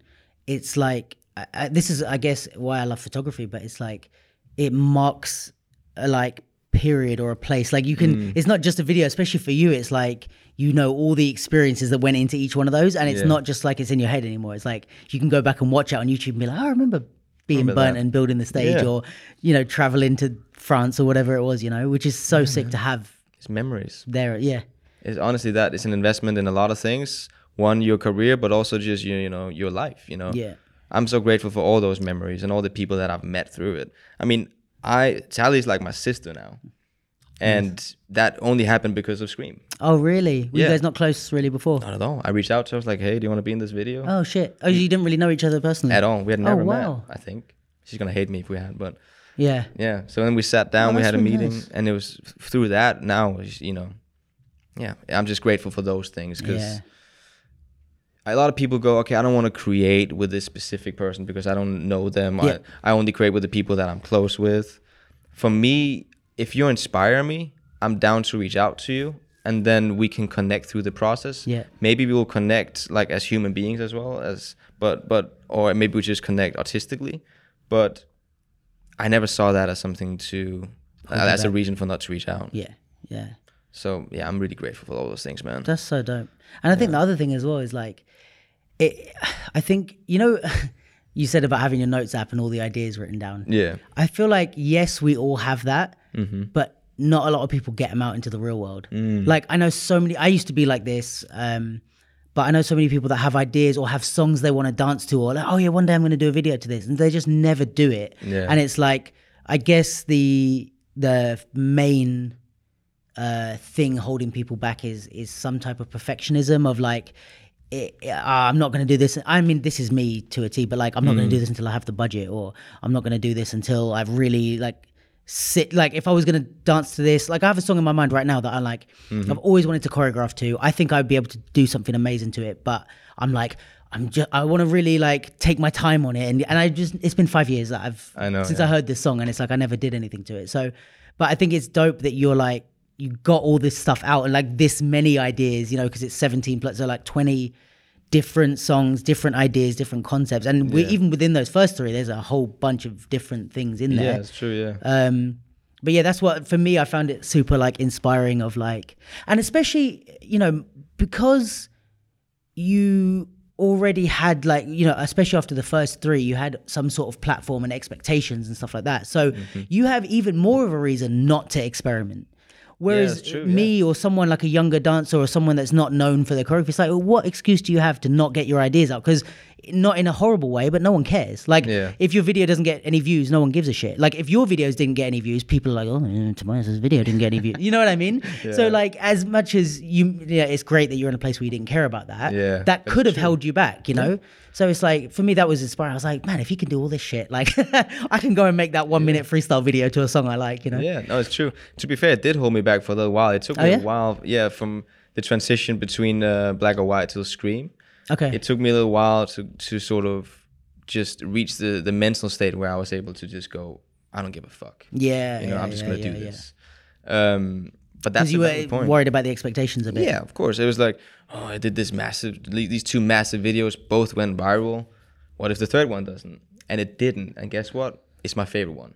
Yeah, and I think I don't know, man. Like I'm not thinking of it. I didn't even know that it didn't go as viral as the others. I would have assumed that. I mean, I'm saying viral. It still has like I think maybe nearly 200,000 views. So it's Okay. it's great. Yeah, it's just not millions. Not the millions. millions, but But I think I don't know. For me, it's like it. It looks like the biggest and best one of the three. You know, like Mm-hmm. I love the other two for different reasons. yeah. but that one feels like and i think this is again this is like a really i find common thing with people but it's like that it's hard to balance the creative side with the i want to say like pragmatic or, or log- logistical style right uh, Yeah. side of you and you're like right in your logistic pragmatic brain you're like right i by the time you got to doing it you're like i need to do something that was like closes off these these things. People Mm-hmm. have these expectations. It needs to be big. It needs to be this. But creatively i want to put myself into it and not just do Yeah. what i think people want. Yeah. and i find people go one of two ways. They just they're like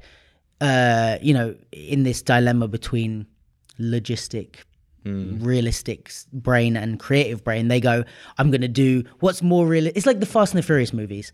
What th- i find that's the dumbest application of of the, that side of your brain where they're like well what's bigger than uh, going to another country oh go into space it's just like yeah okay that is technically bigger but Yeah. it doesn't mean it's better you know you're just doing what's the bigger like the next one they're going to be like we're going to go to mars like I know, man. it- it's just kind of like they just think bigger is always better, which is I get why they think that, but I think it's like a child being in charge of a movie. It's like It's just true, stop yeah. and do a better story. Yeah. Or there's the creative side where someone goes, um, oh, I'm gonna make this really intricate story and it's gonna be about this, and they go so in their creative mind that it's like, yeah, but no one understands it, let alone cares. Know, exactly, it's like yeah. what you've gone so deep into your idea that we don't get it. So I think what's dope is like that you waited or whatever and, and got to that point where you were ready to create, but managed to match the two and give us Mm. something that was like bigger, more elaborate in in all concrete sense, yeah, costume, locations, countries, like Yeah. even choreography and stuff. It was more elaborate, but also you're happy with it, Yeah. which is dope. Like that you got to the third part and hit both of those Yeah. marks at the same time. I appreciate that, man. Yeah, no, it's it's definitely for me it's the most special one. That's so dope. But it's funny that you know, actually, especially with the vault, but with all the videos, I really would like to encourage more people to do it, to go out there and just create. And I'm uh, I'm actually I'm currently probably I don't, I don't know when I'm gonna announce it, but I will probably announce it soon that my company is gonna do something. So stay tuned for that. They're gonna do Yeah. something to sort of help aspiring choreographers or dancers or any type of directors even to tell stories with movement. Um, because I miss that a lot. I miss that a lot in especially in, in this day and age where a lot of a lot of what we see online is you know 15 seconds or it's 30 seconds or it's just that you know people are scrolling through you got the apps like tiktok and i'm not saying you know there's nothing rant against tiktok i'm sure it's spreading loads of joy out there Yeah. um that's a whole other debate on what it does for the community and Yeah, dance and whatnot but I feel like TikTok is the karaoke of dance. yeah it probably it's pretty accurate yeah It's, like so everyone can have a go. Yeah, exactly. Everyone can have a blast. Yeah. You know, my dad can stand there, he can swing a leg. Yeah. Which I appreciate, you know, Yeah. good for him.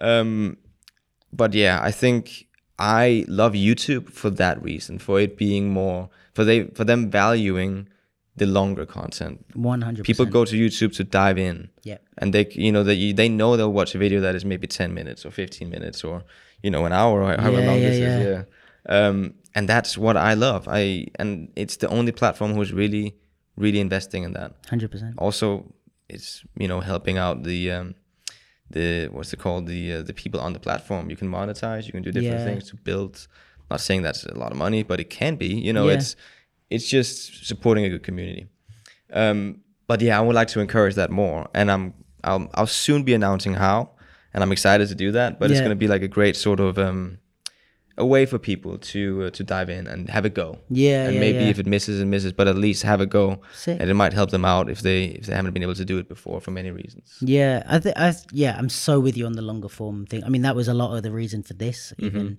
is just like, uh, even like the way we communicate. Because I, I guess with yours, it's like movement uh, storytelling, but for me, Yeah. it's like discussion. And it's like I kind of felt the same with discussion. Not that we had TikTok for discussion, but people just writing Insta stories, and it's like a Yeah. little something. Even Facebook statuses used to be longer. Now it's an Insta story about a topic, and it's like or a tweet, Yeah, I know. and it's like and then somebody tweets back and gets pissed at what they tweeted and it's like can we have a two hour discussion and really let's get into this shit because most of the time it's a lack of context with Yes. discussion that makes people angry so i'm like like literally almost all of the time. yeah you know? it's like i you, i didn't explain myself right that's why you Yeah. got pissed and you know so i think with everything i'm so, and i don't know if it's how old are you if you don't mind me asking 28. okay so we're similar i'm 32 but like we're similar age but like um i think it's maybe being a bit older in the scene you start to realize like you've gained a lot of knowledge and experience uh, in in your case with the choreography as well like you've gained a lot of experience and stuff to stories to tell that you want to tell you know so it's Yeah. like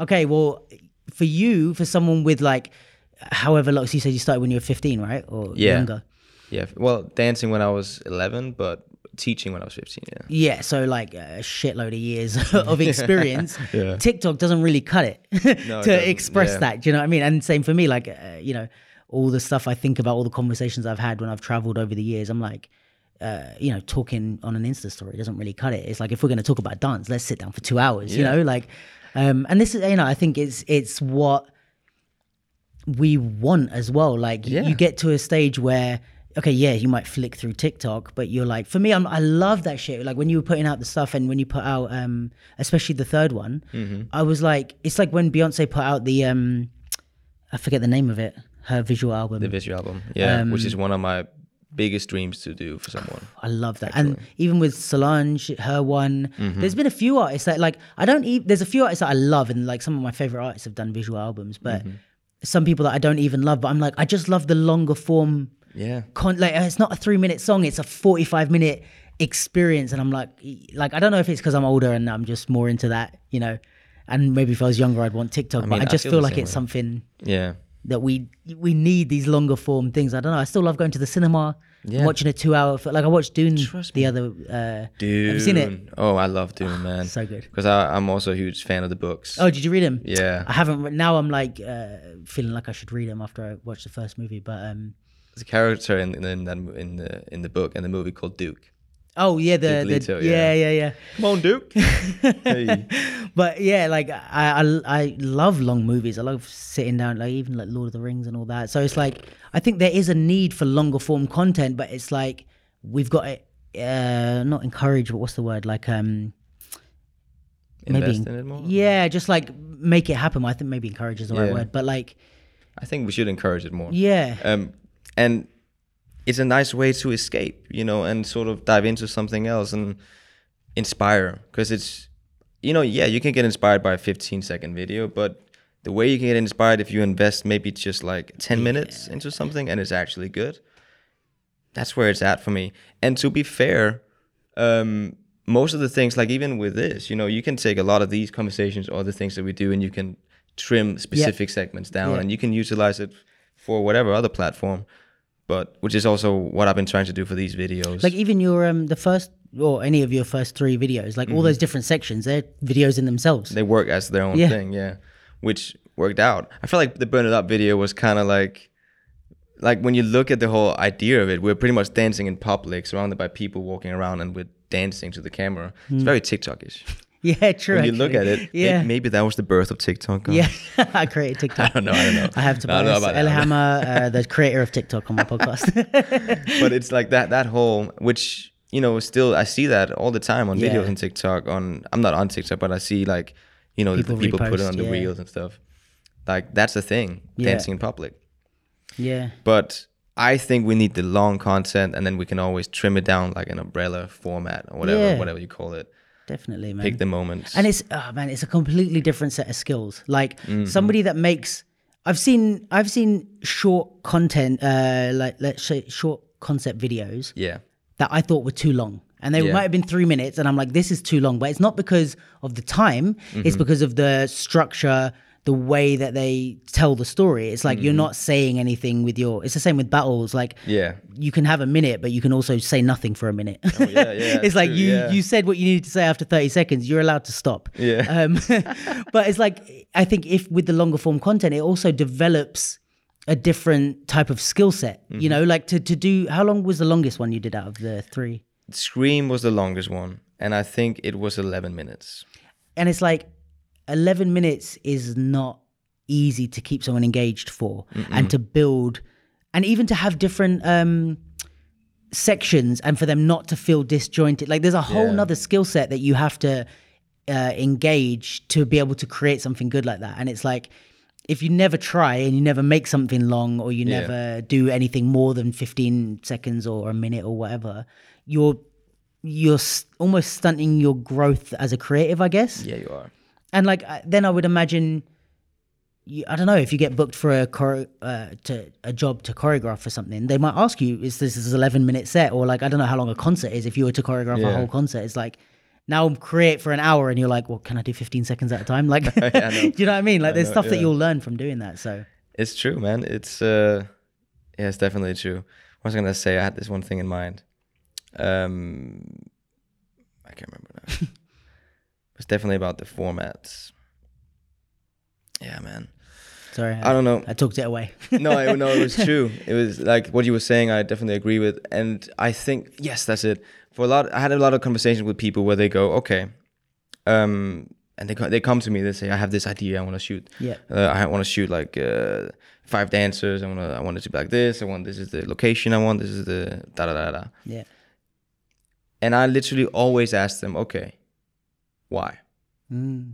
You know, what's the why? yeah, because a lot of videos like for me at least when i can tell that you have a sincere, sincere reason or something at heart something you want to share something you are trying to express to people or making them feel whatever it may be that that's what makes the whole difference Yeah. between you know something that is just you know, uh, beneficial for your maybe your ego or emphasizing your ego, or something that is actually going to be beneficial for other people. Yeah. And hopefully, that's at least that's my goal. In most of my work, you will tell that there's a why. There's a there's something that I'm trying to say, um, in any shape or form. Yeah. I think if you start to ask yourself that before you dive in, then it's gonna it's gonna change your mindset. Um, and I even had a conversation with someone like I think a month ago about it, and uh, she had an idea. She's like, "Oh, I really have this this cool idea, and it's like it's gonna be badass." I was like, "Okay, what's your reason?" I mean, I don't know. I just want to do some badass uh, choreo. I was like, well, "Okay, cool. So it's a dance video." Yeah. Yeah. I, I could tell she started thinking. I was like, well, "So it's a dance video?" Yeah, but I kind of want it to be more. Okay, so what are you trying to emphasize here? What is the, what is the purpose? What is your where's your heart? Where's it? Where does it come into play? And it's hard to do that without the long content. It's Yeah, hard to also have like a concrete beginning and a middle and an end. Yeah. You can't. Like, Yeah. I mean, you can, but you can't. It, it, it's different Takes ways of doing it. time to tell a story. It does, and to make people invested. Yeah. And I think, you know, even with the why thing, I think that's so true and so important. But like, it doesn't even have to be that we, the audience, can see what the why is. We just need to know that you had one. you know, it's like we can we can see there was so, and I think again, it's, there's a lot of parallels with um, freestyle dance and like the way people dance. Is like we can.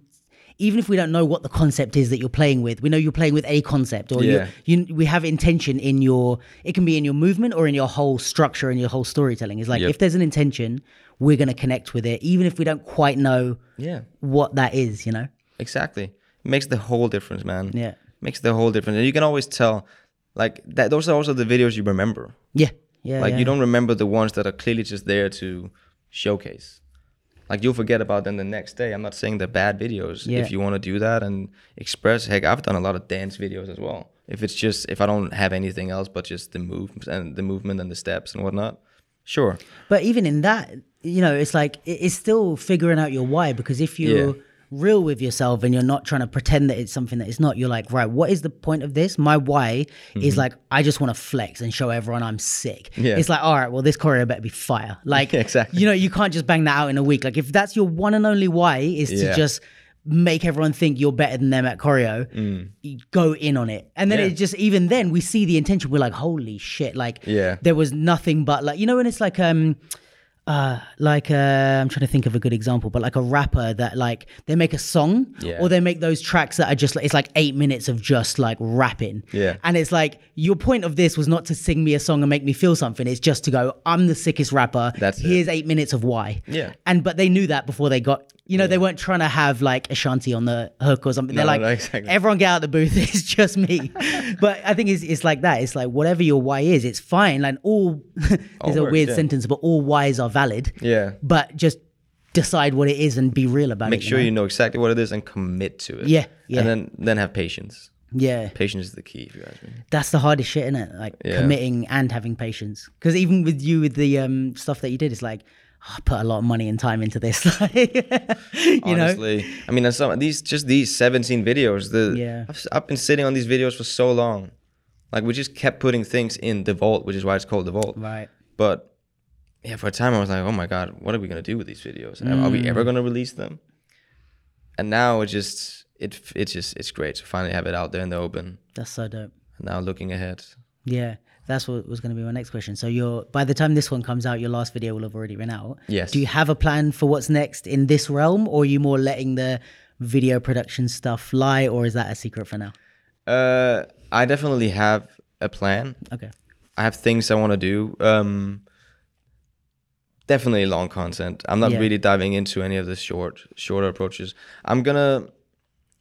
It's it's a hard one because I have I've written a couple of things down like that are more, like more storytelling, more heavy on the storytelling. Like mm-hmm. I've I've I've, did, I've done a script that I'm really passionate about. and I'm still working on it, and that is essentially my next sort of focus is to try to make that happen. Am I right in saying that none of the 17 have.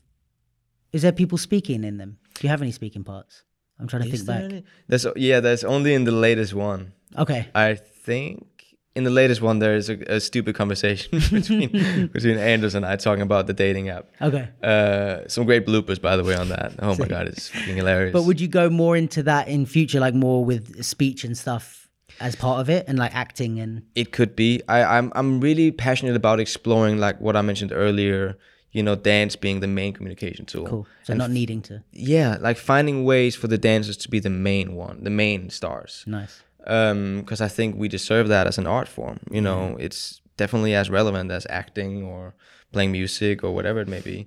Um, so I'm very passionate about that. I'm not saying that's exactly what's going to be in my next one, Sure. but it's definitely something I'm very much aware of. Yeah. Expressing it and seeing where how how that will work for mainstream audiences as well, not just for dancers. I think that's another like I don't want to go down that road right now, but Mm-hmm. like just the fact that you have that in mind of like how do we reach mainstream audiences is like Yeah, this is the mind of someone that works in the industry that often us in the battle scene don't yeah, think about or in the freestyle scene it's like you're putting on an event but like how are you going to reach the mainstream audiences? Or you're a great dancer but you're just looking at your feet the whole time. Like there's you know Yeah. it's just having that in the back of your mind of like i want to create this i want to make it good i want to stay true to my art but also i'd love to sell some stuff or Yeah. you know or get hired Yeah. for some stuff And the thing is, if we obviously if we can all do a lot of beautiful things and we're all loving each other for doing that, it's great. You know, we have a thriving community, Mm. Sure. but we are also relying on the rest of the people. You know, and the purpose of of creating art is to make everyone feel something. And I think that's essentially. Yeah, that's where I'm coming from with that. Because also, if you get everyone to reach a point where they respect dance even more on a level of it being the main, the main communication tool, Mm-hmm. then things could really change. You know, Yeah. then all of a sudden you might see like a Netflix movie and you Yeah. have two dancers telling the entire story. yeah yeah yeah Um, in what like in whatever way. I mean, I've always had like imagine if the Vault was on Netflix. yeah yeah And it was literally like you know that uh, I think it's called Love, Sex and Robots. That show, yeah beautiful. oh, true but with duns. yeah, you know it's all different creators, but just like I really wanted to do that. yeah Uh, I don't know. So that's definitely one. I have that one script which is like a short film, and then I had an, I have another script which is more like a series. sick Then I'm diving into probably doing a visual album, which I'm really excited about, with a particular artist or you mean your own with an artist that I'm sort of. Um, it's fantastic actually because she's so so talented, and she works Sick. with. Uh, she's done a lot of music with some of my favorite musicians from Denmark. Actually, they're called Flake. Okay, they did. Moldavia. oh nice Um, and so it's just well produced stuff, and she's very, very, uh, very unique. You know, Nice. her language is very unique, and it's just great music. So I'm excited to dive into that and help her grow. that's gonna be cool. Um, to have like a, a creative collaboration and figure out what that's gonna be. Um, so yeah, I have those two scripts that I'm sort of playing around with. Have that. Uh, maybe a season two of The Vault. Who knows? I mean, there's still Sick. a lot of ideas in that note, yeah, uh, yeah, yeah, blog yeah. thing. The vault's not empty. no, it's definitely full packed. yeah. Uh, a lot of it. I mean, some of the ideas I'm also saving to figure out. Maybe maybe something like a music video will come in where Sure. I can utilize that idea. Right. Uh, And I guess it, m- I don't know. I don't know how the industry works like that, but could you still use the things that you've already put out there, but just repurpose them for a video? I would hope so. yeah. It would be nice to do it with the proper budget. Yeah. Sure. Right. Because people do that with um, I don't know how you call that. Like where they send a video where it's like um, uh, the artist, that someone's pretending to be the artist. Yeah. What do you call that? Like a submission thing for. Yeah, like a submission. Yeah. So like that you could that could act as that, right? You could, be like, oh, Usher needs a new video. I just did a.